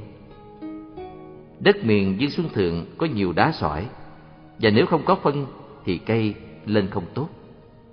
Chúng tôi ủ những đống phân lớn để dành trồng sắn, của mì và khoai lang. Thường thường anh nào vào chùa cũng phải trải qua thời hạn chăn bò, ít nhất là sáu tháng. Dẫu anh nào là thứ bạch diện thư sinh yếu ốm, anh cũng phải chịu kỷ luật đó. Buổi sáng sau thời công phu, trong khi mọi người lo chấp tác các công việc chùa như quét tước, dọn dẹp, trồng trọt, thì anh mở chuồng và lùa bò ra núi, chọn chỗ nào có nhiều cỏ Tôi vào chùa ba tháng thì được đi giữ bò. Nói được không phải là quá đáng đâu. Vì tương đối, đi giữ bò nhàn nhất và có thì giờ để học bài nhiều nhất. Này nhé, tôi đùi bò ra núi, dài mang hai cái bụi, một thứ vỏ lớn. sóc trong một thứ đòn gánh nhọn và tay cầm một cái liềm. Cuốn luật tỳ ni nhật dung thiết yếu được bỏ vào trong chiếc bội. Ra đến chỗ có cỏ nhiều, tôi để cho bò thông thả ăn và cất cuốn tỳ ni với một gốc thông. Rồi lấy một viên đá đè lên cho gió khỏi bay. Thế rồi tôi xách bội và liềm đi bức bổi. Bức bổi nghĩa là cắt bằng liềm tất cả các đọt lá tươi trên các bụi cây. Lá gì cũng được. Và nhận cho thật chặt trong bội. Thứ lá cây này sẽ thay cho rơm rạ của đồng quê. Bởi vì trên núi chúng tôi làm gì có rơm. Thứ lá bổi này sẽ trải ra trong chuồng để cho bò nằm. Một ngày hai lần, trộn với phân bò, ẩm và mục đi. Bổi trở thành một thứ phân bón cây rất tốt. Cứ dăm mười hôm, chúng tôi lại lấy phân bổi trong chuồng đến đổ ở một địa điểm mà chúng tôi gọi là nhà ủ phân. Ngày lấy phân, bốn năm điệu thường chỉ mặc quần cục bởi vì mặc đủ áo thì mất vệ sinh lắm. Xong rồi thì tất cả đưa nhau ra giếng tha hồ tắm. Khi đã bứt và nhận đầy hai cái vỏ rồi, phải đầy cho có ngọn đấy nhé. Tôi mới nghỉ tay và chọn một gốc cây có bóng mát để ngồi. Thường thường phải đi nhiều nơi mới bứt được đầy hai vỏ bổi lớn. Và như thế, vào khoảng 10 giờ rưỡi mới xong. Tôi ngồi nghỉ và đem sách ra học, cuốn tỳ ni với bằng chữ Hán. Chúng tôi không được học kinh gì bằng chữ Việt hết, bởi lẽ những thứ kinh cần học hồi đó đều không có bản dịch. Cuốn tỳ ni là cuốn phải học thuộc lòng, cũng như rất nhiều cuốn khác, cũng như cuốn sa di luật nghi hay là cuốn quy sơn cảnh sách. Muốn thọ giới sa di, ít nhất anh phải học thuộc hai buổi công phu và bốn cuốn luật gọi là luật tiểu. Trong đó có ba cuốn tôi vừa nhắc ở trên và thêm cuốn quy nghi. Khi nào anh đọc thuộc lòng và trả lời thông suốt những câu hỏi của thầy về bốn cuốn ấy, anh mới hy vọng được thọ giới sa di và được gọi bằng chú. Nếu không thì lớn thế mấy, giỏi thế mấy, anh cũng còn bị gọi là điệu điệu chỉ mới là tập sự vòng ngoài mà thôi. Những hôm trời mưa đi bức bổi và giữ bò thật là khổ. Trời có khi rét căm căm. Tôi mặc thêm chiếc áo len và mang tơi cá ra núi. Đố các cậu bé thành phố biết tơi cá là gì. Cuốn tỳ ni phải giữ kín trong tơi, nếu không sẽ bị thấm nước mở ra hết. Học thuộc bốn cuốn luật tiểu thật là khó khăn. Nếu anh làm biến thì khó lòng lắm. Có điều học trước quên sau, học sau quên trước. Tôi có biết một điều học chú Lăng Nghiêm suốt một năm mà không thuộc. Mà chú Lăng Nghiêm khó thật, đã bằng tiếng Phạn mà lại dài bằng sáu bảy lần chú Đại Bi. Thảo nào có câu tục ngữ, đi lính thì sợ cửa ải, ở sải thì sợ Lăng Nghiêm. Thật ra thì tôi không sợ Lăng Nghiêm, vì tuy bận tôi có học thuộc nó trong 15 ngày. Chú mãn phục Lăng, chú học không có phương pháp nên tốn hơn một tháng. Có hôm trời mưa nhột lưng, cô bò mẹ tự nhiên bỏ chạy và mấy con bò con chạy theo. Tôi cũng phải chạy theo vì sợ mất bò. Và rồi không biết con bò dở chứng làm sao đó, không chịu về mà chạy mãi về tận An Cựu. Mấy con bò con lạc tứ tán. Bữa ấy tôi bị một phen rách chân. Mới đi chăn bò có hơn một tháng làm sao biết được những cái tật kỳ lạ đó của con bò mà đối phó. Tôi mệt nhoài, bỏ về thì sợ mất bò, mà đuổi theo thì biết theo đuổi tới đâu mới bắt được chúng lùi về chuồng. Tôi đành phải thuê hai người nông dân đón đầu và dùng áp lực của roi giọt mới lùa được con bò mẹ về. May sao khi về tới đồi Nam Giao thì mấy con bò con còn quanh quẩn ở đấy. Rồi ba con bò con nhập cùng đoàn mà về. Chiều hôm ấy, tôi nhốt luôn mấy con bò trong chuồng không cho đi ăn cỏ. Chính trong thời kỳ chăn bò mà tôi học thuộc bốn cuốn luật tiểu. Cuốn chót tức là cuốn Quy Sơn Cảnh Sách. Tôi học rất mau bởi vì văn hay và viết theo kiểu biền ngẫu. Chú Mãn cũng cùng học luật tiểu với tôi và chúng tôi thường dò bài với nhau. Thường thường vào giờ trưa, sau giờ thọ trai. Trong thời đi chăn bò, tôi thường về chậm và ăn cơm một lần với chú Mãn. Thường thường khi thầy Hưng đang cúng ngọ, tiếng chuông và tiếng mõ cùng vọng ra ngoài núi với nghi thức cúng dường. Lúc đó là lúc tôi đang học cuốn tiền đi. Tôi bỏ cuốn sách xuống, lắng tai nghe tiếng chuông trong trẻo trong gió và tiếng mỏ trầm trầm ấm áp. Rồi khi nghe ba tiếng mộc bản gian động núi rừng, tôi sửa soạn đưa bò về. Ba tiếng bản ấy báo giờ thọ trai. Tôi gánh bổi, lùa bò về và để bổi trong chuồng trước khi đóng cửa chuồng lại. Rồi tôi xuống giếng tắm.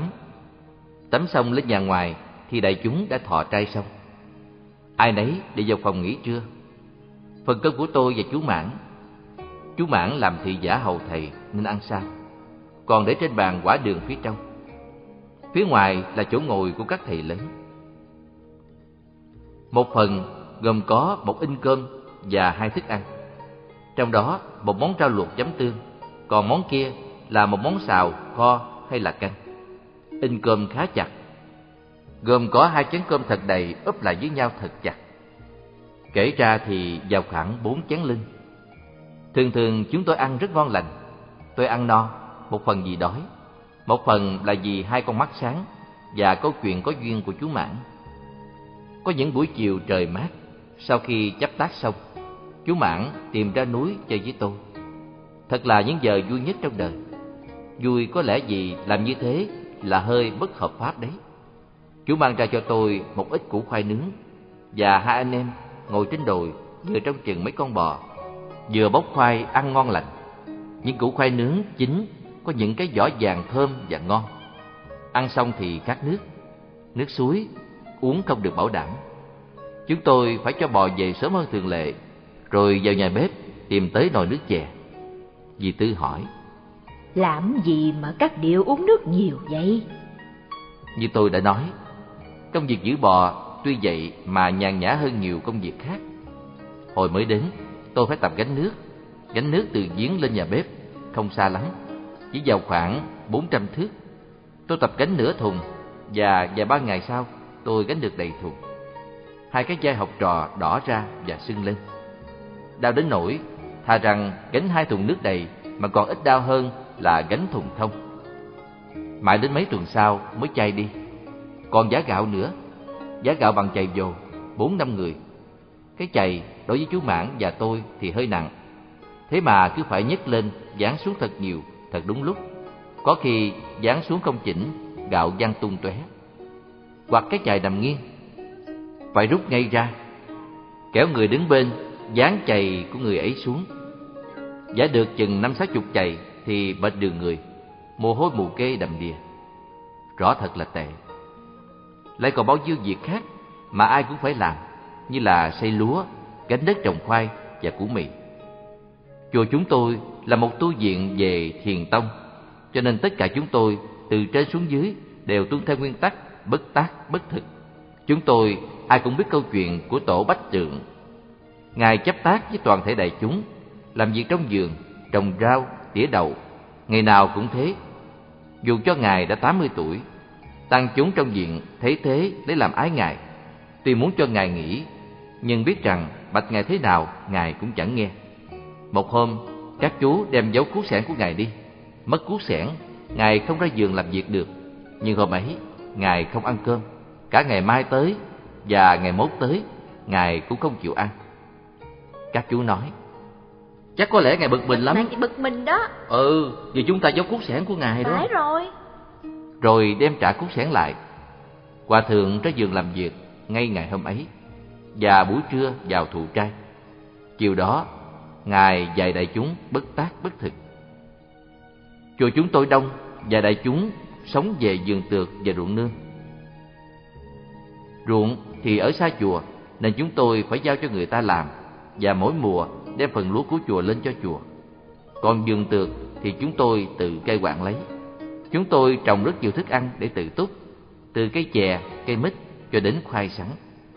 Nhưng chúng tôi không làm việc suốt ngày đâu. Chúng tôi có giờ để học kinh, tập viết chữ, nghe thầy giảng, tụng kinh và tham thiền. Và tham thiền là quan trọng nhất. Thầy tôi dạy, tham thiền là gõ cửa ngõ để đi vào trí tuệ, là sự nghiệp của người tu. Tuy nhiên, không phải vào chùa là được học tham thiền ngay đâu. Còn phải bức bổi, giữ bò, còn phải gánh nước, giả gạo, kiếm củi tháng này sang năm khác. Mẹ tôi mỗi khi từ làng xa lên thăm, thường cho rằng đó là những thử thách của giai đoạn đầu tiên trên bước đường tu. Có lẽ mẹ rất ái ngại, nhưng mà thấy tôi mạnh khỏe hơn, nên mẹ cũng vui lòng. Tôi thì tôi biết rằng đó không phải là thử thách, đó chính là sự tu hành vậy. Anh vào đi tu thử xem và anh sẽ thấy. Nếu không giữ bò, bức bổi, gánh nước, trồng khoai, thì anh không có cách chi để học tham thiền. Và chú Mãn cũng như tôi. Cả hai sau này đều nghĩ đến thời gian làm điều với một cảm mến sâu đậm.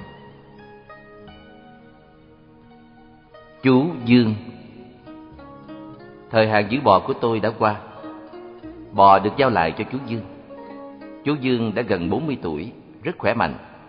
Tu từ bé tí, nhưng đến nay chỉ lên chức chú mà thôi.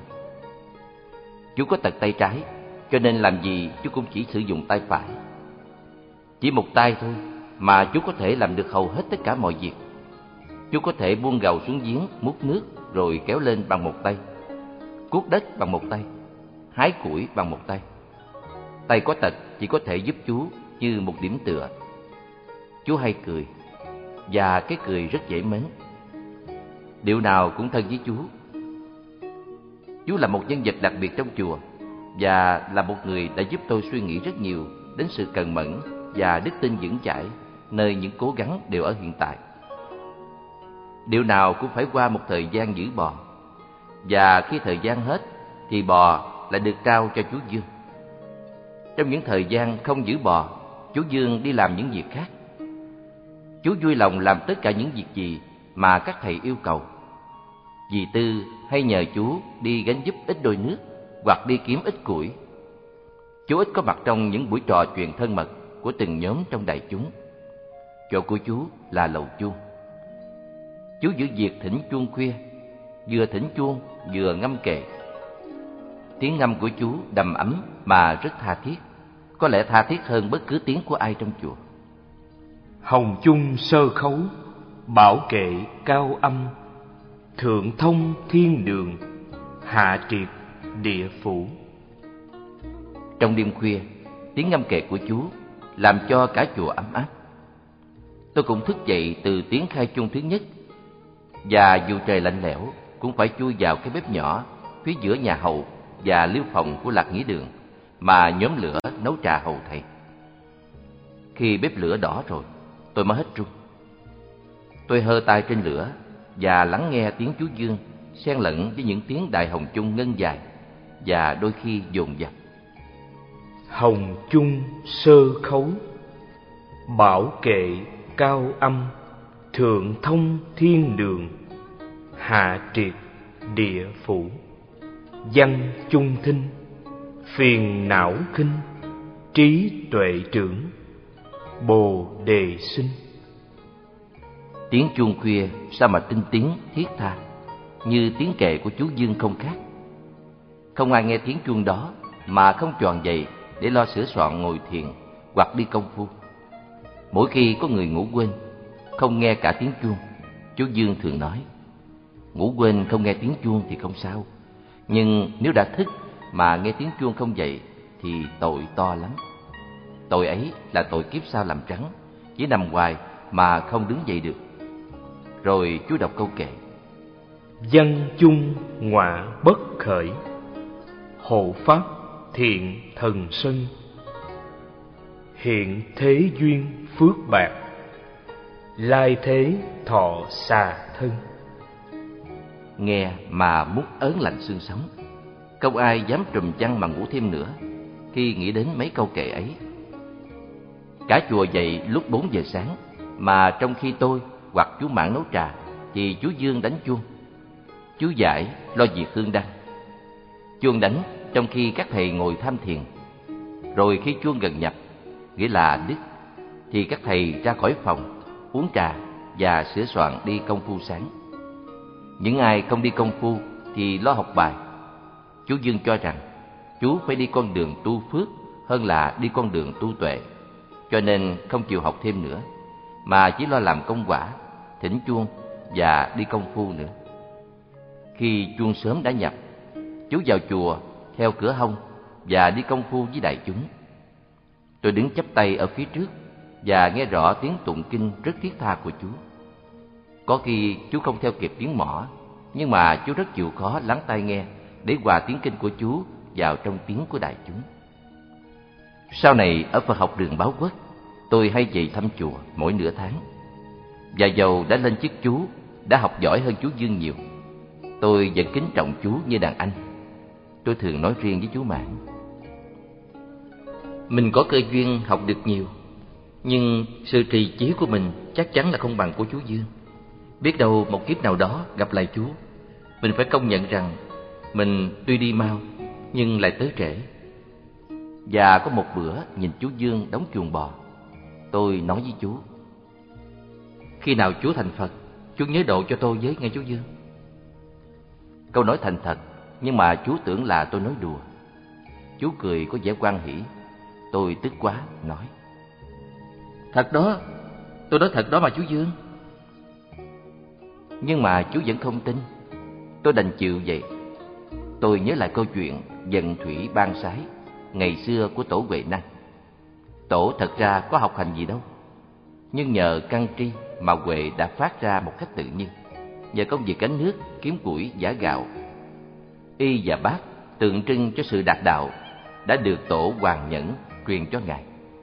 Tôi có cảm tưởng rằng đi đâu mấy mươi kiếp về sau trở lại chùa, tôi vẫn gặp chú Dương với phong độ, nụ cười và niềm tin cũ. Chú Dương như một cây đại thọ nhiều hùng lực khiến tôi say mê. Chẳng có khi nào chúng tôi đem giáo lý cao siêu mà nói cho chú Dương nghe. Tôi có cảm tưởng chú không cần giáo lý cao siêu. Chú thường nhìn chúng tôi và nói Tôi mừng cho mấy chú được có cơ duyên học tập cao xa.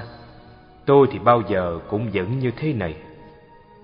Chú không biết rằng chúng tôi chẳng hề tự hào chút nào về cái học cao xa của chúng tôi cả.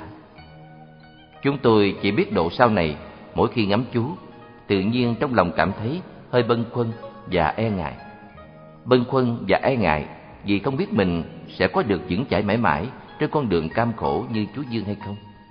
Và chỉ cần nhìn nơi chú thôi, chúng tôi cũng biết rằng đời chú sẽ còn vững chãi mãi mãi như thế. Chuông tối phải thỉnh đủ 108 tiếng. Chú Dương tôi biết rất cẩn thận về điều đó. Dưới giá chuông có văng một sợi dây thép mang 108 cái thẻ. Mỗi khi thỉnh một tiếng chuông, chú kéo một cái thẻ từ trái sang phải. Như vậy, cho đến khi nào đủ 108 thẻ thì chú mới đọc kệ nhập chung. Chuông sáng bao giờ cũng dồn dập hơn chuông chiều. Chuông chiều thì phải hết sức khoan thai. Chú Dương nói: Chuông sáng phải dồn dập hơn để thúc giục các người khuất mặt trở về cõi âm trước khi trời sáng. Riêng tôi thì tôi thấy tiếng chuông dồn dập buổi sáng có công hiệu thúc đẩy và đập tan sự biến lười. Chú Dương chỉ có một cái tật nhỏ thôi, là tật hút thuốc. Nhưng có lẽ đối với chú Dương, điều đó không nên gọi là một cái tật. Đó là một cái gì cần thiết ấm áp cho chú, cũng như tình bạn cần thiết giữa tôi và chú Mãn. Cái tình bạn ấy há không phải là một cái tật hay sao?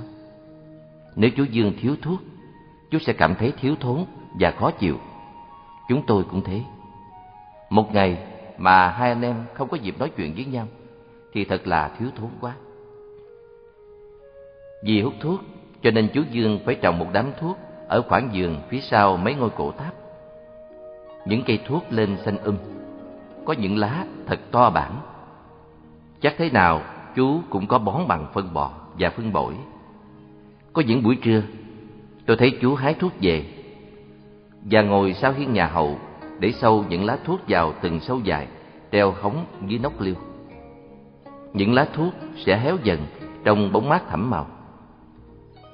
Rồi có những buổi chú đem thuốc xuống, tước cuốn đi và cuộn thành từng cuộn chặt dài và khoanh thành từng khoan tròn Từng đó việc, chú chỉ cần làm bằng một tay. Cho đến khi sắc thuốc, chú cũng chỉ làm một mình. Chú dấn thuốc rất tài. Những buổi trời mưa, lùa bò ra núi, chú luôn luôn có một điếu thuốc trên môi cho ấm. Tuy thế, chú chẳng bao giờ hút thuốc trong những lúc cần phải nghiêm trang. Trời có lạnh mấy đi nữa thì chú cũng không hút thuốc trong khi chú thỉnh chuông. Có những buổi sáng, tôi đi theo chú Dương ra núi hái củi. Cầm một cái khèo dài, chú khèo những cành thông khô thật cao xuống. Thông gãy răng rắc, làm chúng tôi phải tránh ra xa. Thế rồi chúng tôi gom góp những cành thông khô lại, và hai chúng tôi dắt mỗi người một ôm củi khá lớn về chùa. Trong lúc tôi viết bài này, thì chú Dương vẫn còn ở chùa, mạnh khỏe như một cây đại thọ. Tuy rằng tuổi chú đã cao. Chú Dương thuộc về thế hệ của những người không phải bận tâm về vấn đề thời cuộc. Chú không phải thấy và nghe những điều chú Mãn và tôi phải thấy và nghe. Chúng tôi phải nghĩ đến những điều rắc rối như là vấn đề duy tân đạo Phật, đem đạo Phật trở lại trong cuộc đời như thuở Lý Trần. Chúng tôi phải nghĩ đến vấn đề học hỏi, thực tập, thi cử, giảng diễn và tổ chức lại giáo hội. Chúng tôi phải lo nhiều việc quá mà không biết có nên được việc gì không. Con người của chúng tôi bị thực tại xã hội xâm chiếm quá nhiều và trong chúng tôi, niềm thắc mắc chung của thời đại đã trở thành niềm thắc mắc riêng tư. Cho nên tôi càng thấy nếp sống bình tĩnh và vô tư của chú Dương là quý quá. Thế hệ chú có quyền nghĩ đến vấn đề của bản thân và giải quyết vấn đề đó như vấn đề quan trọng nhất của cuộc đời. Mà thực ra thì con người phải có quyền như thế. Trong khi tôi viết những dòng này, tôi biết tâm hồn tôi không được an tĩnh bằng tâm hồn chú Dương. Đó là một điều tôi thấy thua chú, khiến tôi ao ước. Có lẽ đọc được những dòng này, chú sẽ mỉm cười, cho là tôi lắm chuyện. Nhưng thực ra, thế hệ chúng tôi vô phước hơn thế hệ của chú nhiều.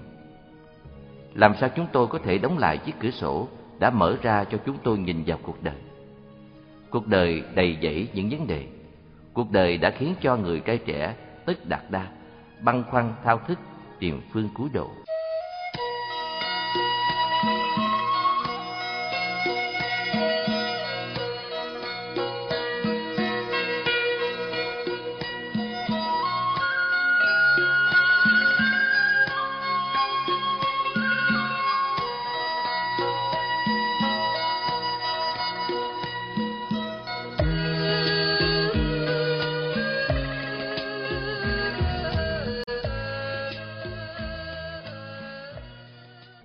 Về. Có những câu chuyện về tổ nhất định mà sư thúc tôi kể lại với một giọng rất kính cẩn. Hòa thượng nhất định là một vị cao tăng, một vị thiền sư ngày trước. Một vị thiền sư ngày trước đã là vị tổ khai sơn sáng lập ra chùa chúng tôi. Chính sư thúc cũng không được trông thấy tổ, chỉ nghe truyền lại mà thôi. Làm sao sư thúc có thể trông thấy tổ được khi tổ sống trước đây đã một trăm mấy chục năm rồi. Hồi đó, tổ lên núi Dương Xuân Thượng này, chọn một nơi thanh tĩnh quan đẳng, bây giờ gần lăng vị của chùa, để dựng một cái am tịnh tu và nuôi bà mẹ già. Am ấy được Ngài đặt tên là An Dưỡng Am. Ngài đã theo đúng lời Phật dạy, sống vào thời đại không có Phật thì phụng sự cha mẹ cũng có công đức như phụng sự Phật. Là thiền sư, nhưng Ngài vẫn có thể lo lắng chăm sóc cho mẹ già. Định lực của Ngài rất lớn, và Ngài bất chấp những chi tiết lặt vặt. Một hôm, thân mẫu bệnh, cần ăn một món bổ dưỡng. Biết rằng trước kia mẹ thường ưa ăn cháo cá tư, Ngài xuống tận chợ mua một con cá, tự tay nấu cháo cho mẹ ăn. Mọi người trông thấy Ngài xách con cá đi ngoài đường, lấy làm ngạc nhiên, nhưng không dám nói năng, vì biết rằng là cao tăng Ngài không thể làm việc gì trái được. Mà dù người ta không hiểu, có đàm tiếu, thì Ngài cũng vẫn thản nhiên. Sự thản nhiên ấy chứng tỏ rằng Ngài biết Ngài đang làm việc gì và bất chấp tất cả những dư luận sai lạc vô minh. Riêng tôi khi nghe kể câu chuyện ấy, tôi sung sướng đến xa nước mắt. Một thái độ thật phóng khoáng giải thoát, không hề bị giáo điều ràng buộc. Một bài thơ tình thương mà kẻ cố chấp không bao giờ làm nổi, không bao giờ hiểu nổi.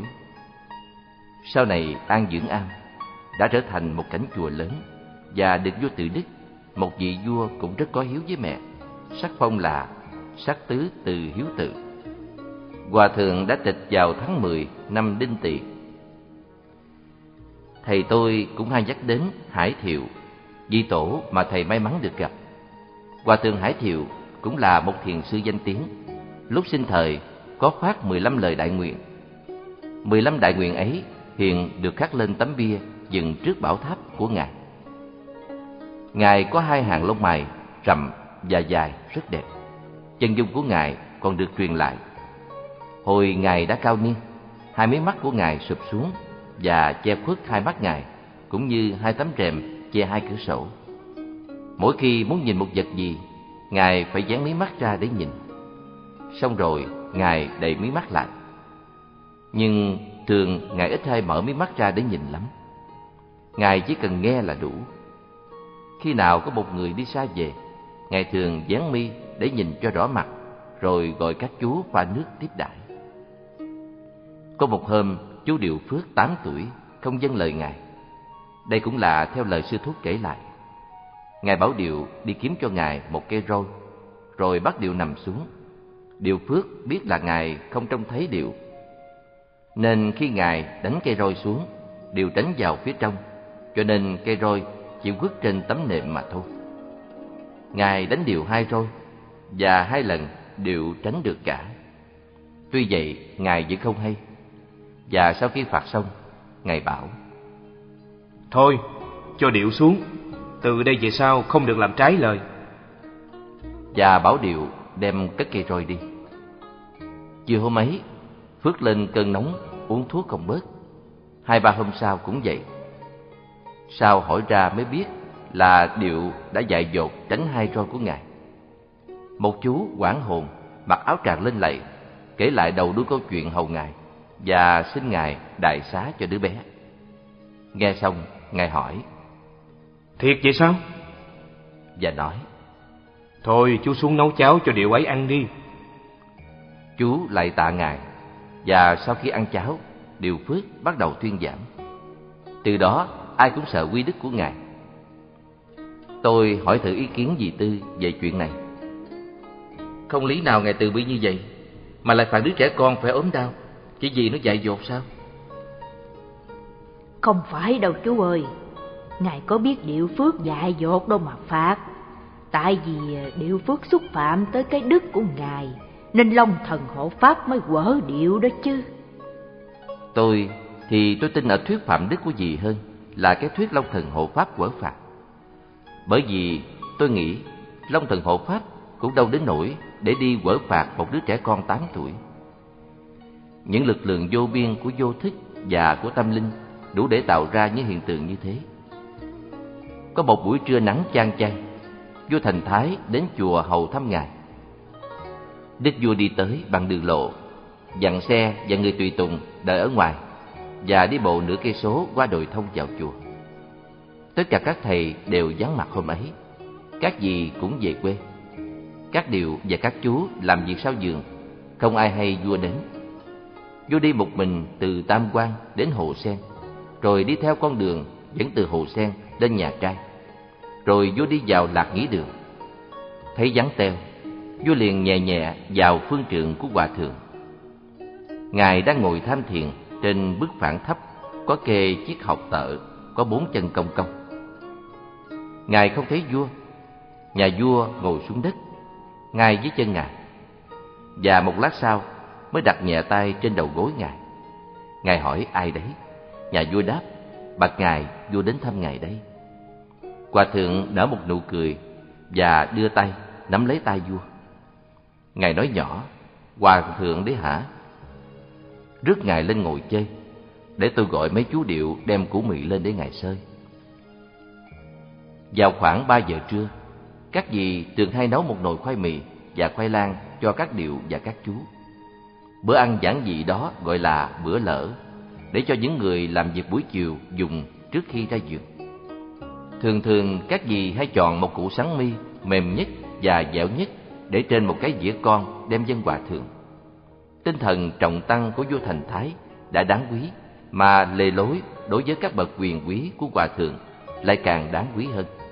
Thật không có gì có tính cách dân chủ hơn cái cảnh tượng một ông vua đến thăm một ông thầy tu và được ông thầy tu mời ăn củ mì. Câu chuyện đó chính hòa thượng kể lại một cách giản dị cho đại chúng nghe và chúng tôi chỉ được nghe truyền lại Sư Thúc cũng xác định là đã nghe chuyện ấy.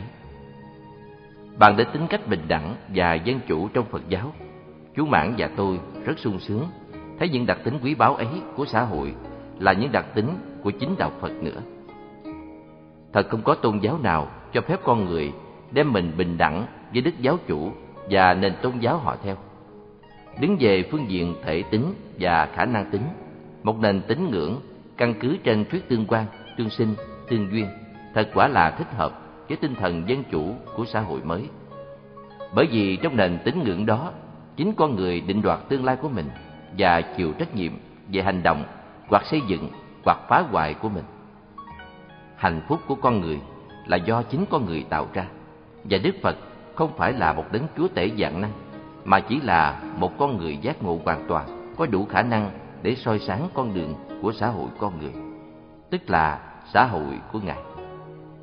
Quý nhất là đặc điểm tôn trọng tự do tư tưởng trong đạo phật. Đạo phật về phương diện tri thức, nhắm đến sự phá trừ cố chấp và cuồng tín, cho nên không dung túng được thái độ độc tài về tư tưởng. Anh có thể đọc kinh điển và có thể có những khám phá mới lạ về tâm linh anh có thể công bố những sở đắc của anh. Mà không sợ một quyền quy nào lên án cả, dù là quyền quy của giáo hội. Hơn nữa, quyền quy của giáo hội chỉ có nghĩa là đức độ của giáo hội. Khi ấy, vị đệ tử sụp lại một vị hòa thượng. Động cơ của sự sụp lại ấy không phải do luật lệ và lễ nghi, cũng không phải do sự sợ sệt quy quyền, mà chính là do sự cảm mến đức độ của vị hòa thượng. Không những anh có thể viết sách để phổ biến chủ trương của anh. Anh lại còn có quyền dựng ra một tông phái mới nữa. Nếu quả thực khám phá của anh khơi dậy được một nguồn mạch sinh khí của đạo pháp. Dù những chủ trương của anh có chống đối với chủ trương các tông phái hiện hành, cũng không có ai có quyền lên án và trục xuất anh. Và cũng vì vậy, cho nên khu vườn văn học, triết học của đạo phật giàu có một cách dị thường. Có đủ trăm ngàn hoa thơm cỏ lạ xét cho kỹ chỉ có những khám phá sâu sắc và đích thực mới tạo nên sinh khí của đạo Pháp. Còn những lý thuyết diễn dông chẳng bao giờ bắt gốc được trong khu vườn đạo Phật. Vì thế, dù có mang ngôn ngữ sắc thái dị biệt, các học phái và các hệ thống giáo lý đều chỉ là những khía cạnh khám phá của cùng một thực thể. Thực thể ấy là dòng sinh hoạt đạo Pháp. Chú Mãn thường tỏ bày thắc mắc. Em không hiểu sao một nền đạo học cao siêu như đạo Phật mà không được giới trí thức học hỏi. Giới trí thức hình như ít ai có sở đắc về đạo Phật. Còn đạo Phật trong quần chúng bình dân thì đã không phản chiếu được đạo Phật đúng mức, mà lại còn trà trộn vào những mê tín của thần lão. Làm sao hả chú? Làm sao để đem đạo Phật trả lại cho giới trí thức? Chú cũng biết ở các triều Lý Trần Việt Nam đạo Phật đã tinh hành lắm. Phần lớn giới trí thức trong nước đều là các nhà Phật học và đạo Phật đã đóng góp thật đáng kể cho thời đại. Nhưng mà trí thức Việt Nam sau đó, theo cái học khoa cử và bỏ đạo Phật lại cho quần chúng bình dân nắm giữ. Do đó mà trong đạo Phật có chen vào mê tín dị đoan và đạo Phật vì hiểu sai lạc là đằng khác. Em thấy những tu viện như thế này có thể phản chiếu được tinh thần sinh hoạt tâm linh của đạo Phật nhưng ít ai tiếp xúc với các tu viện để thấy được điều đó. Cũng vì vậy nên ở Quế mới có Phật học đường Tây Thiên và Báo Quốc. Ở trong Nam có Phật học đường của Lưỡng Xuyên Phật học hội. Ở ngoài Bắc có Hội Phật giáo Bắc Kỳ. Các nhà hữu tâm đang cố gắng đem đạo Phật trở về trong cuộc đời. Và chính các học tăng như anh em ta phải mang trọng trách nặng nhất. Chừng nào chúng ta tốt nghiệp Phật học đường Báo Quốc, chừng đó chúng mình sẽ cố gắng đem đạo Phật tới cho thanh niên chúng ta sẽ có những trường học và những bệnh viện Phật giáo như ngày xưa ở Lý Trần. Em thấy con đường xa vời vợi, nhưng mà em rất được thích lệ bởi lý tưởng duy tân đạo Phật. Tôi trầm ngâm rồi nói chậm rãi. Công cuộc duy tân đạo Phật đòi hỏi một cuộc cách mạng về giáo lý, giáo chế và về giáo sản nữa. Chừng nào các Phật học đường đào tạo được một số người đáng kể, chừng đó cuộc duy tân mới được thực hiện.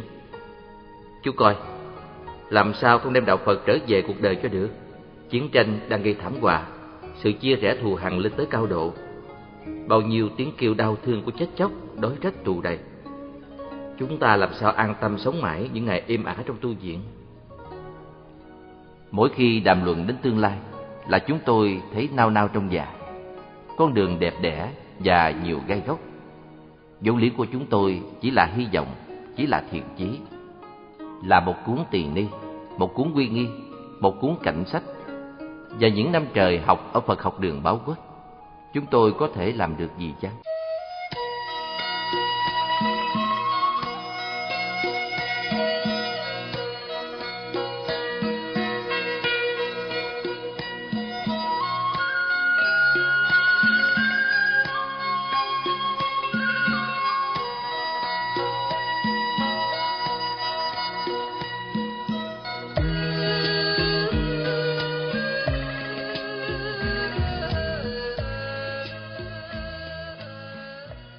Công án Chú Tâm Mãn thường bắt tôi cắt nghĩa những câu chuyện thiền trong tác phẩm Vô Môn Quan.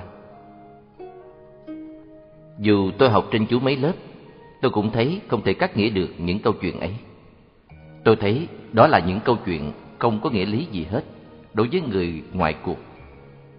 Nghĩa là đối với những người căn cơ không thích hợp với câu chuyện. Tôi nói, chú nghĩ coi, ba chữ vô môn quan đã là vô lý rồi. Vô môn quan là cái cửa không có cửa. Chú bảo tôi cắt nghĩa làm sao được? Thế nào là một cái cửa không có cửa? Chú Mãn tỏ vẻ bực tức. Nhưng không có lý, tác phẩm đó toàn là nói chuyện vô nghĩa cả hay sao? Tôi cũng nghĩ rằng tác phẩm ấy nói chuyện vô nghĩa. Này nghe, có nghĩa tức là nghĩa đối với một người nào và không có nghĩa bao giờ cũng là không có nghĩa đối với một người nào. Đối với người ngoài cuộc thì nó có thể không có nghĩa, nhưng đối với người trong cuộc thì nó là có nghĩa. Lời giải thích của tôi có lẽ không làm cho chú Tâm Mãn vừa ý. Chú mỉm cười, có ý cho rằng tôi ngụy biện. Tôi cũng tức quá. Bữa đó, ngồi ăn cơm, tôi không hề nói chuyện với chú. Bữa sau, nhân tiện đi hái mít nấu canh. Tôi rủ chú xuống giường cùng đi để mà hòa giải. Tôi nhờ chú leo lên một cây mít dưới giường dứa để hái xuống một trái mít non. Rồi chúng tôi mang dao, rổ và trái mít xuống hồ. Chiếc hồ bán nguyệt trồng sen trước chùa và ngồi trên cấp hồ, bốn chân thông dưới nước. Nhúng dao cho ướt, tôi bắt đầu gọt mít và gợi chuyện. Tôi đố chú ha, tại sao khi vào chùa thì không được học hành giáo lý ngay mà phải chấp tác công việc nặng nhọc trong một thời gian lâu như vậy? Chú Mãn suy nghĩ rồi đáp. Bởi vì thầy muốn chúng ta phải qua một giai đoạn thử thách để xem chúng ta có bền chí hay không. Nếu ta nản lòng thì tức là ta không đủ bản lĩnh để theo con đường thiền học. Tôi dũng trái mít gọt nửa chừng xuống nước cho nhựa mít đừng dính vào dao rồi nói Cũng có thể như vậy Nhưng tôi nghĩ có một lý do khác. Thì chắc là vì chúng ta theo nguyên tắc Bất tác bất thực. Nguyên tắc nhà thiền Nếu không làm thì không ăn. Vào chùa phải học điều đó trước. Lý do đó của chú còn tệ hơn lý do trước nữa. Theo tôi thì giai đoạn chấp tác ấy Cần thiết để cho một vị thiền sư tìm hiểu trình độ và căn cơ của mình và chỉ khi nào hiểu thấu được điều kiện tâm lý của người đệ tử thì vị thiền sư mới biết phải dạy điều gì cho người đệ tử. Và cũng chỉ có người đệ tử ấy mới thọ lãnh được điều ấy của vị thiền sư dạy một cách đúng mực mà thôi. Cho nên hôm qua tôi nói, một lời của thiền sư chỉ có nghĩa với một người mà thiền sư đang đối thoại. Mắt chú Mạng sáng lên. Phải rồi, em thấy rất rõ điều đó. Một hôm, cũng theo sách vô môn quan, có người đệ tử mới vào tu viện, lên bạch thầy để hỏi giáo lý. Thiền sư chỉ hỏi, chú đã ăn cháo điểm tâm chưa? Người đệ tử trả lời, bạch ngài con ăn rồi. Và thiền sư dạy, nếu vậy chú xuống rửa bát đi. Theo em á, thì câu nói ấy của thiền sư có hai nghĩa. Nghĩa thứ nhất là người đệ tử cần phải tập đi từ bước đầu tiên. Đừng vội vã, phải để cho thầy có thì giờ tìm hiểu mình. Nghĩa thứ hai là người đệ tử phải xem việc rửa bát như là một công tác đầu của việc tham thiền. Tôi đồng ý với chú, và trong trường hợp câu chuyện trên, ta tìm ra một cái nghĩa. Vì chính anh em chúng ta cũng đã nằm trong trường hợp người đệ tử mới vào kia, và cũng nhận thấy rằng câu nói chú hãy đi rửa bát đi là một pháp môn thích hợp với căn cơ của chúng ta. Tôi nhớ rất rõ là khi mới vào tu viện, tôi thấy tôi như lạc vào trong một thế giới khác hẳn với thế giới thường. Không khí trong tu viện vừa lặng lẽ, vừa tinh tấn, vừa trang nghiêm, vừa dịu hiền. Vào tu viện, người mới nhập môn thấy mình bỡ ngỡ.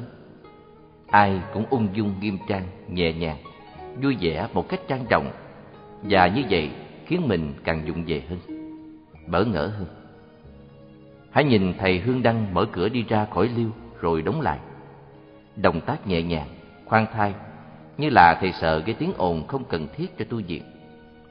Điều nào đóng sầm cửa một lần là bị quở ngay. Phải học theo những quy nghi của người lớn, và trong khi đi, đứng, nằm, ngồi, phải tự kiểm soát động tác cơ thể, ngôn ngữ và tâm ý mình. Những điều ấy, các điều học ở sách quy nghi tức là cuốn thứ hai trong bộ luật tiểu.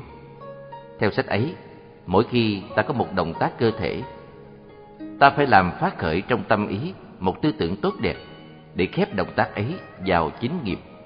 Và như thế là ta luôn luôn an trú trong chính niệm. Ví dụ như khi anh vừa thức dậy buổi sáng, anh nên phát khởi ý niệm này. Thùy miên thiển ngộ đương nguyện chúng sinh nhất thiết trí giác châu cố thập phương Nghĩa là khi mới thức dậy, tôi nguyện cho mọi chúng sanh có đầy đủ tất cả các trí tuệ giác ngộ để thấu đạt được mười phương. Rồi đến khi nghe tiếng chuông khuya, anh cũng phải phát khởi trong tâm niệm anh một ý tưởng khác. Và đến khi anh đưa chân xuống tìm đôi dép, anh phải quán tưởng như sau. Tùng triêu dần đáng trực chí mộ, nhất thiết chúng sinh tự hồi hộ. Nhược ư túc hạ tán kỳ hình nguyện nhữ tức thời sinh tịnh độ. Như thế nghĩa là từ giờ dần sáng mai đến chiều tối, tất cả các loài chúng sinh đều có bổn phận bảo vệ lấy sinh mạng của mình. Nếu rủi ro mà một vài chúng sinh bị chết dưới chân tôi, tôi nguyện cho những chúng sinh ấy được giảng sinh ngay về tịnh độ. Tôi rất cảm động mỗi khi đọc thầm những câu như thế, và tôi thấy chính niệm và tình thương được nuôi dưỡng. Khi mặc áo, cài khuy buộc giả, rửa tay, rửa chân, xỉa răng, rửa bát, cho đến quét tước, đi vệ sinh. Nghĩa là trong bất cứ động tác nào, cũng cần có một tư tưởng chính niệm đi kèm theo. Dì Tư rất mê câu, hằng tảo già lam địa, thời thường phước huệ sinh. Và thường đọc mỗi khi dì đem chổi ra quét lá rụng trước sân chùa. Hai câu đó nghĩa là Thường siêng năng quét tước đất già lam thì có thể phát sinh thêm phước đức và trí tuệ. Khi rửa tay, chúng tôi thường trầm ngâm bởi vì chúng tôi đang quán bài dĩ thủy quán trưởng.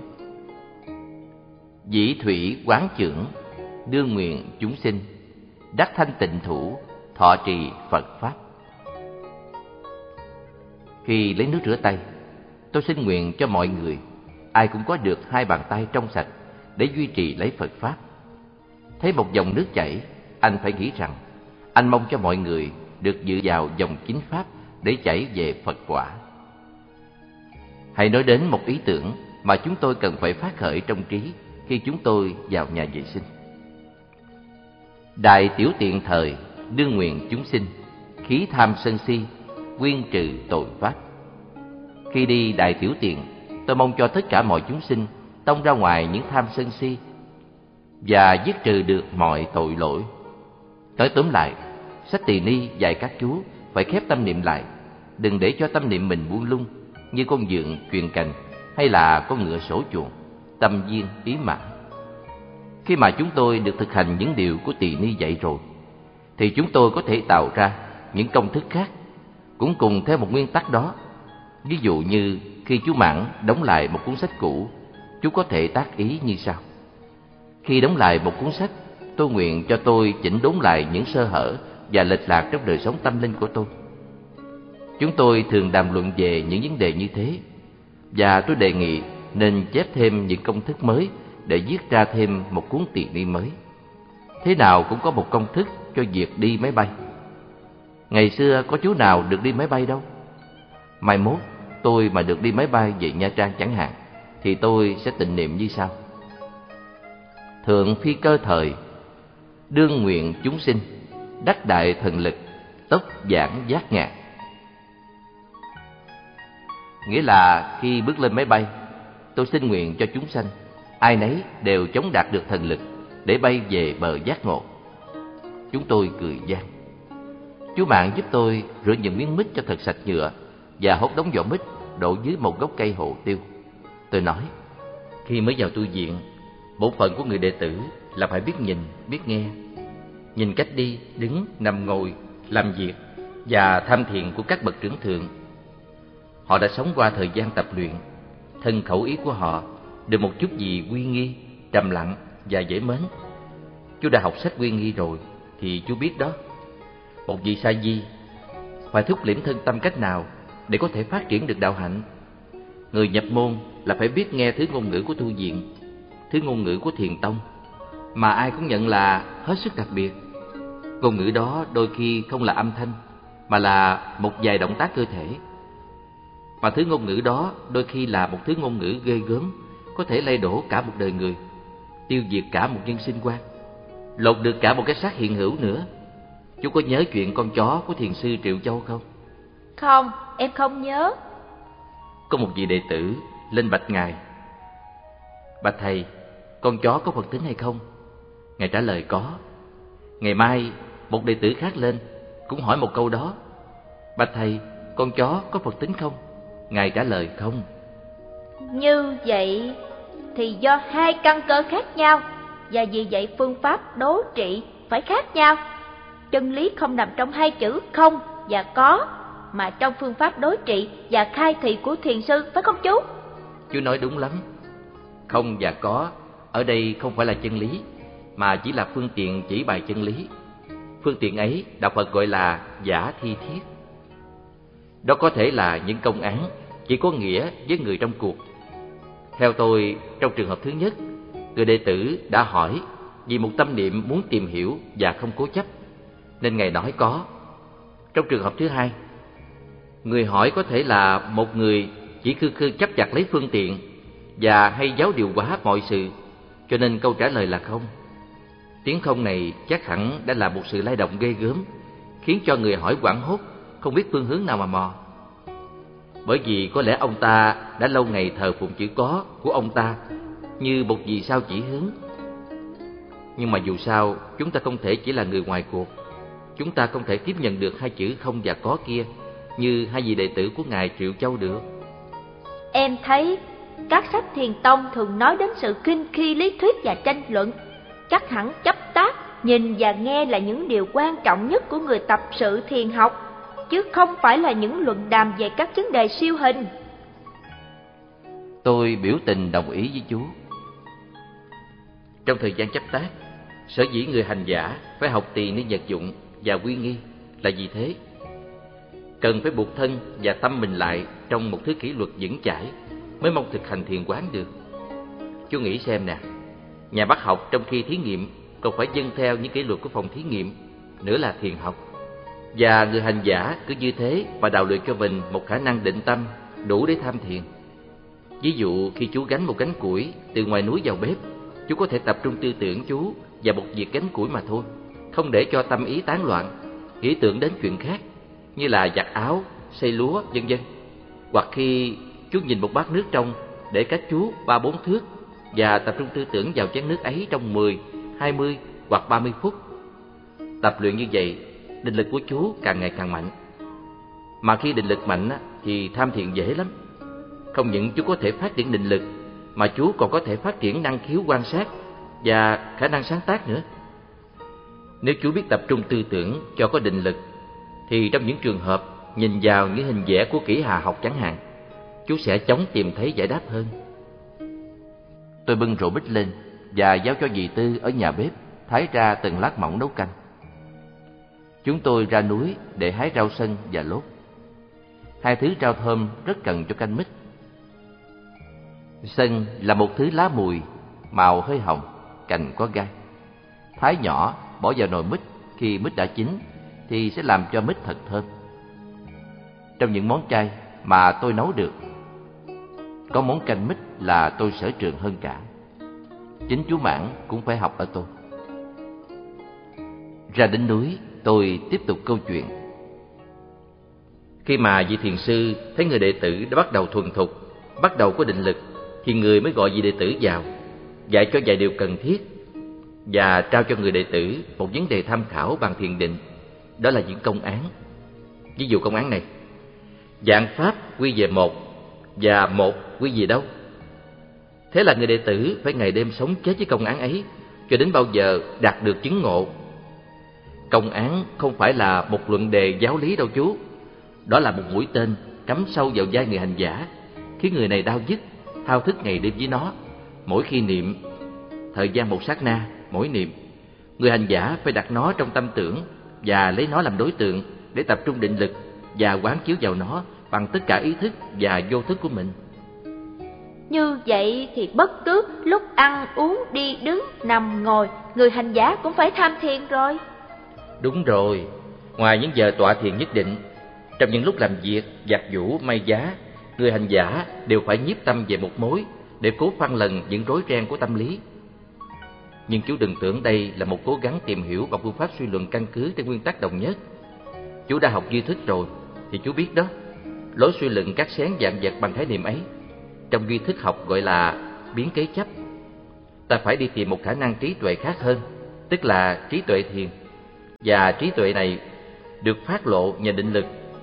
Khi ta nhiếp tâm vào một mối, thì tâm ta không còn tán loạn. Nhờ không có tán loạn, định lực phát triển. Chính định lực ấy hoạt động không những ở ý thức mà còn ở tiềm thức, tức là a lại gia nữa. Trong lúc ngủ, sự làm việc của định lực và của tiềm thức vẫn tiếp diễn. Tiềm thức cũng như một cái nồi rất lớn để nấu những công án. Sức lửa chính là khả năng thiền quán và định lực. Khi công án đã chín, thì tự nhiên nhờ một trợ duyên nào đó, nó phát lộ toàn thân trên tâm thức mình. Và cố nhiên là cả trên mặt phẳng ý thức. Trường hợp này gọi là ngộ đạo. Chú Mãn gật đầu. Em thấy tiềm thức làm việc dữ lắm, dù là trong giấc ngủ, nhưng chiều hôm qua chẳng hạn, Đi mua sách, em gặp một người rất quen trên hè phố chào em, mà em không nhớ được tên, có lẽ lâu quá em không gặp ông ta. Thế rồi, đi dọc hè đường, em cố tập trung tư tưởng đến nhức đầu mà cũng không gợi lại được cái tên của người đó trong ý thức em. Buổi tối, em quên khuấy chuyện đó mất. Và sáng nay sau khi xuất miệng, tự nhiên không suy nghĩ gì, mà cái tên người kia lại hiện về một cách dễ dàng trong đầu óc em á. Người đó là ai vậy chú Mãn? Ông bệnh đó, cái ông mà chúng ta gặp trong hồi đi tán cư đó. Chú có nhớ là hồi mình đi mua muối, mình gặp ổng không? Có, tôi cũng lâu rồi không gặp ông ta. Nhưng mà chú Mãn à, câu chuyện của chú khiến tôi nhớ lại câu chuyện này cũng rất buồn cười. Hồi tôi còn nhỏ đó, vào khoảng 8 tuổi, tôi hay dập nước lắm. Chằng trước sân, sau cái bình phong, có một vài nước mưa cao đến bằng ngực tôi. Nước trong vắt hả? Hôm đó tôi thấy có mấy cái lá vàng nằm dưới đáy chậu và muốn vớt chúng ra khỏi dải nước. Tôi sắn tay áo lên cao tới vai và thọc tay vào dải. Nhưng mà cánh tay của tôi ngắn quá, không thể nào mò tới đáy dại được. Tôi liền đi tìm một cái gậy rửa sạch định khều mấy cái lá lên. Nhưng mà đầu gậy không nhọn, cho nên tôi chẳng khều được cái nào hết. Bực mình quá, tôi liền lấy gậy khuấy vòng tròn trong dại, mong rằng khuấy như vậy thì nước sẽ cuốn lá lên nhưng mà khoảng hai ba chục vòng chúng vẫn không lên. Tôi rút gậy ra chịu đầu hàng. Thì lạ chưa? Một lát sau những chiếc lá trồi lên mặt nước. Thì ra khi ta không khuấy nữa nước trong vại vẫn xoắn đều. Và cuối cùng cũng đưa cái lá trồi lên mặt nước. Vậy rồi chú lấy mấy cây lá đó dục đi phải không? Ừ, đương nhiên rồi. Đó chú coi. Cũng như khi ta không ngồi thiền mà nếu ta nhiếp tâm á thì sự nhiếp tâm ấy vẫn có hiệu lực nung nấu tiềm thức giúp cho công án mau chính. Ngồi thiền thì bắt buộc phải biết thực hành phương pháp điều tức, nghĩa là điều hòa hơi thở, điều thân, nghĩa là điều hòa thân thể, và những phương diện ăn, ngủ, giữ thân thể ngồi đúng theo phương pháp chỉ định. Còn trong những động tác thường nhật á, thì cần nhất là sự nhiếp tâm. Vậy bao lâu ta mới ninh chính được một công án hả chú? Cái đó còn tùy theo căn cơ và sự cố gắng của người hành giả. Có người ngộ rất mau, mà có người ngộ rất lâu. Để tôi kể cho chú nghe trường hợp của người ngộ lâu nghe. Chuyện này ở Trung Hoa, có một thiền sư dạy rất đông đệ tử. Sau một thời gian 20 năm, tất cả đều được giác ngộ và được gửi đi giáo hóa ở các phương xa. Chỉ có một vị đệ tử tu đã rất lâu năm và rất dày công phu mà vẫn chưa đập vỡ được cái vỏ vô minh để được giác ngộ. Vì đệ tử ấy lấy làm hổ thẹn, nhưng vì thế càng cố gắng hơn. Thiền sư thì nhẫn nại, ngài không hề tỏ dấu hiệu nào thiếu bình tĩnh. Một mùa đông nọ, trong chùa, trên hang núi chỉ còn có một thì một trò. Sáng ấy tuyết rơi đầy núi, lấp mất đường ra. Trời lạnh, vị thiền sư sai người đệ tử đi kiếm thêm củi để bỏ vào lò sưởi. Nhưng đường ra núi đã bị tuyết bích lại rồi. Người đệ tử đi tìm qua trong động nhưng không còn lấy một thanh củi. Vị thiền sư tỏ vẻ khó chịu, kêu chú hãy kiếm bất cứ thứ gì bằng gỗ cũng được. Sau một hồi tìm kiếm, vị đệ tử không thấy còn thứ gì trong hang đá cả. Bàn, ghế, vân vân, tất cả đều bằng đá. Vị đệ tử nói với thầy là không còn đồ vật gì bằng gỗ nữa cả. Vị thiền sư tỏ vẻ khó chịu thêm và nói: "Thì chú hãy vào chính điện thử xem." Sợ hãi quá, người đệ tử vào phía hang chính điện và cũng không thấy đồ vật gì bằng gỗ cả, trừ tượng Phật đang thở trên bàn thạch. Run rẩy, ông trở về báo cáo: "Bạch thầy, chỉ có tượng Phật là bằng gỗ thôi." Vị thiền sư quát mắt: "Tôi đã bảo bất cứ đồ gì bằng gỗ." Chưa từng bao giờ thấy thiền sư nổi giận như vậy. Vị đệ tử quảng kinh run lập cập hạ bệ tượng Phật xuống. Trước con mắt vô cùng ngạc nhiên của người đệ tử, vị thiền sư lấy búa chẻ tượng Phật làm bốn mảnh liền vào lò lửa. Tượng Phật bốc cháy. Chú biết sao không? Sự việc xảy ra đến đây chấn động mãnh liệt đến tâm trạng người đệ tử. Bỗng người này thấy tâm mình thông suốt bừng mở, cái vỏ cứng đã bị đập tan rồi. Ánh sáng giác ngộ chảy tràn vào. Tôi chắc trong nội tâm của người đệ tử tất cả đều đã được chuẩn bị cả rồi. Chỉ còn có một tí chấp trước nào đó mà người kia chưa được giác ngộ. Vị thiền sư đã đợi đúng lúc để giáng xuống một đòn cân não và phá tan được trở lực cuối cùng kia. Ha, vậy thì cũng giống như một cái boa magic cơ. Tất cả đều sửa soạn xong rồi, nào lò xo, nào hình nhân, nhưng chỉ còn có cái nút chưa bấm. Bấm đúng vào cái nút thì nắp hộp sẽ bật tung và hình nhân hiện ra. Đúng vậy rồi. Vị thiền sư là nhà tâm lý học, theo dõi rất sát các vị đệ tử của mình. Bởi vậy cho nên thời gian làm việc gần thầy rất là quan trọng. Đến khi thấy được căn cơ thì thầy sẽ trao cho một công án. Và đến lúc thầy cần dán cho một đòn chí tử thì thiền sư sẽ không ngần ngại đâu. Phần lớn các ngọn đòn như thế đều mang lại thành công. Nhưng có khi không thấu triệt được căn cơ, thiền sư cũng chịu thất bại. Đây, tôi kể cho chú nghe câu chuyện của một chú điệu. Trong đó vị thiền sư thành công. Chẳng là chú điều ấy trong những buổi giảng về thực tập tham thiền của đại chúng. Buổi nào chú cũng có mặt, chú rất thông minh. Và khi nói chuyện, chú hay bắt chước đưa một ngón tay lên, ra dấu im lặng, giống dáng điệu của một thiền sư mỗi khi muốn nói một điều gì quan trọng. Có một hôm, hầu chuyện thiền sư, chú điệu quên khuấy đi mất, cũng đưa một ngón tay lên, với mặt trang nghiêm. Sẵn có con dao rọc giấy gần đó, thiền sư đè tay chú điệu xuống, tiền mất của chú một đốt tay. Ngón hai bắt trước đó. Chú điệu đau quá, la lên rồi bỏ chạy. Thiền sư đuổi theo. Hai thầy trò đuổi nhau một hồi, thiền sư gọi, "Này chú!" Chú điệu quay đầu lại nhìn. Thiền sư đưa ngón tay lên, chú điệu cũng đưa ngón tay lên. Và thoạt nhiên nhận thấy ngón tay mình đã mất. Chú thấy tâm trí bừng sáng giác ngộ. Và chú cúi đầu cung kính chào thầy. Thật là nguy hiểm, em thấy hơi tàn bạo đó. Tàn bạo thì còn có khi tàn bạo hơn. Nhưng sự quan trọng là ở chỗ giác ngộ. Để tôi kể cho chú nghe câu chuyện khác, trong đó vị thiền sư không thành công.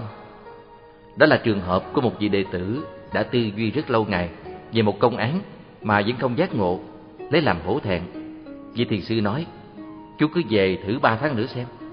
Ba tháng sau, vẫn không có hiệu quả. Chú cứ về thử ba tuần nữa. Ba tuần sau vẫn không giác ngộ, ba ngày nữa. Nếu mà không giác ngộ thì chết đi cho rồi, chứ tu mà làm gì nữa. Ba ngày sau, vị đệ tử xuất hiện. Thiền sư hỏi, sao? Công án đã đi đến đâu? Bạch thầy, con rất hổ thẹn, con chưa tìm ra được, con sẽ tự tử. Thì tự tử đi. Vị thiền sư quát lên như vậy. Người đệ tử liền rút dao mổ bụng chớp nhón và ngã gục xuống. Vị thiền sư chăm chú nhìn vào nét mặt của người hấp hối và hỏi: "Tự tử thì được rồi, nhưng công án tìm ra chưa?" Thều thào, người đệ tử nói: "Bạch thầy chưa?"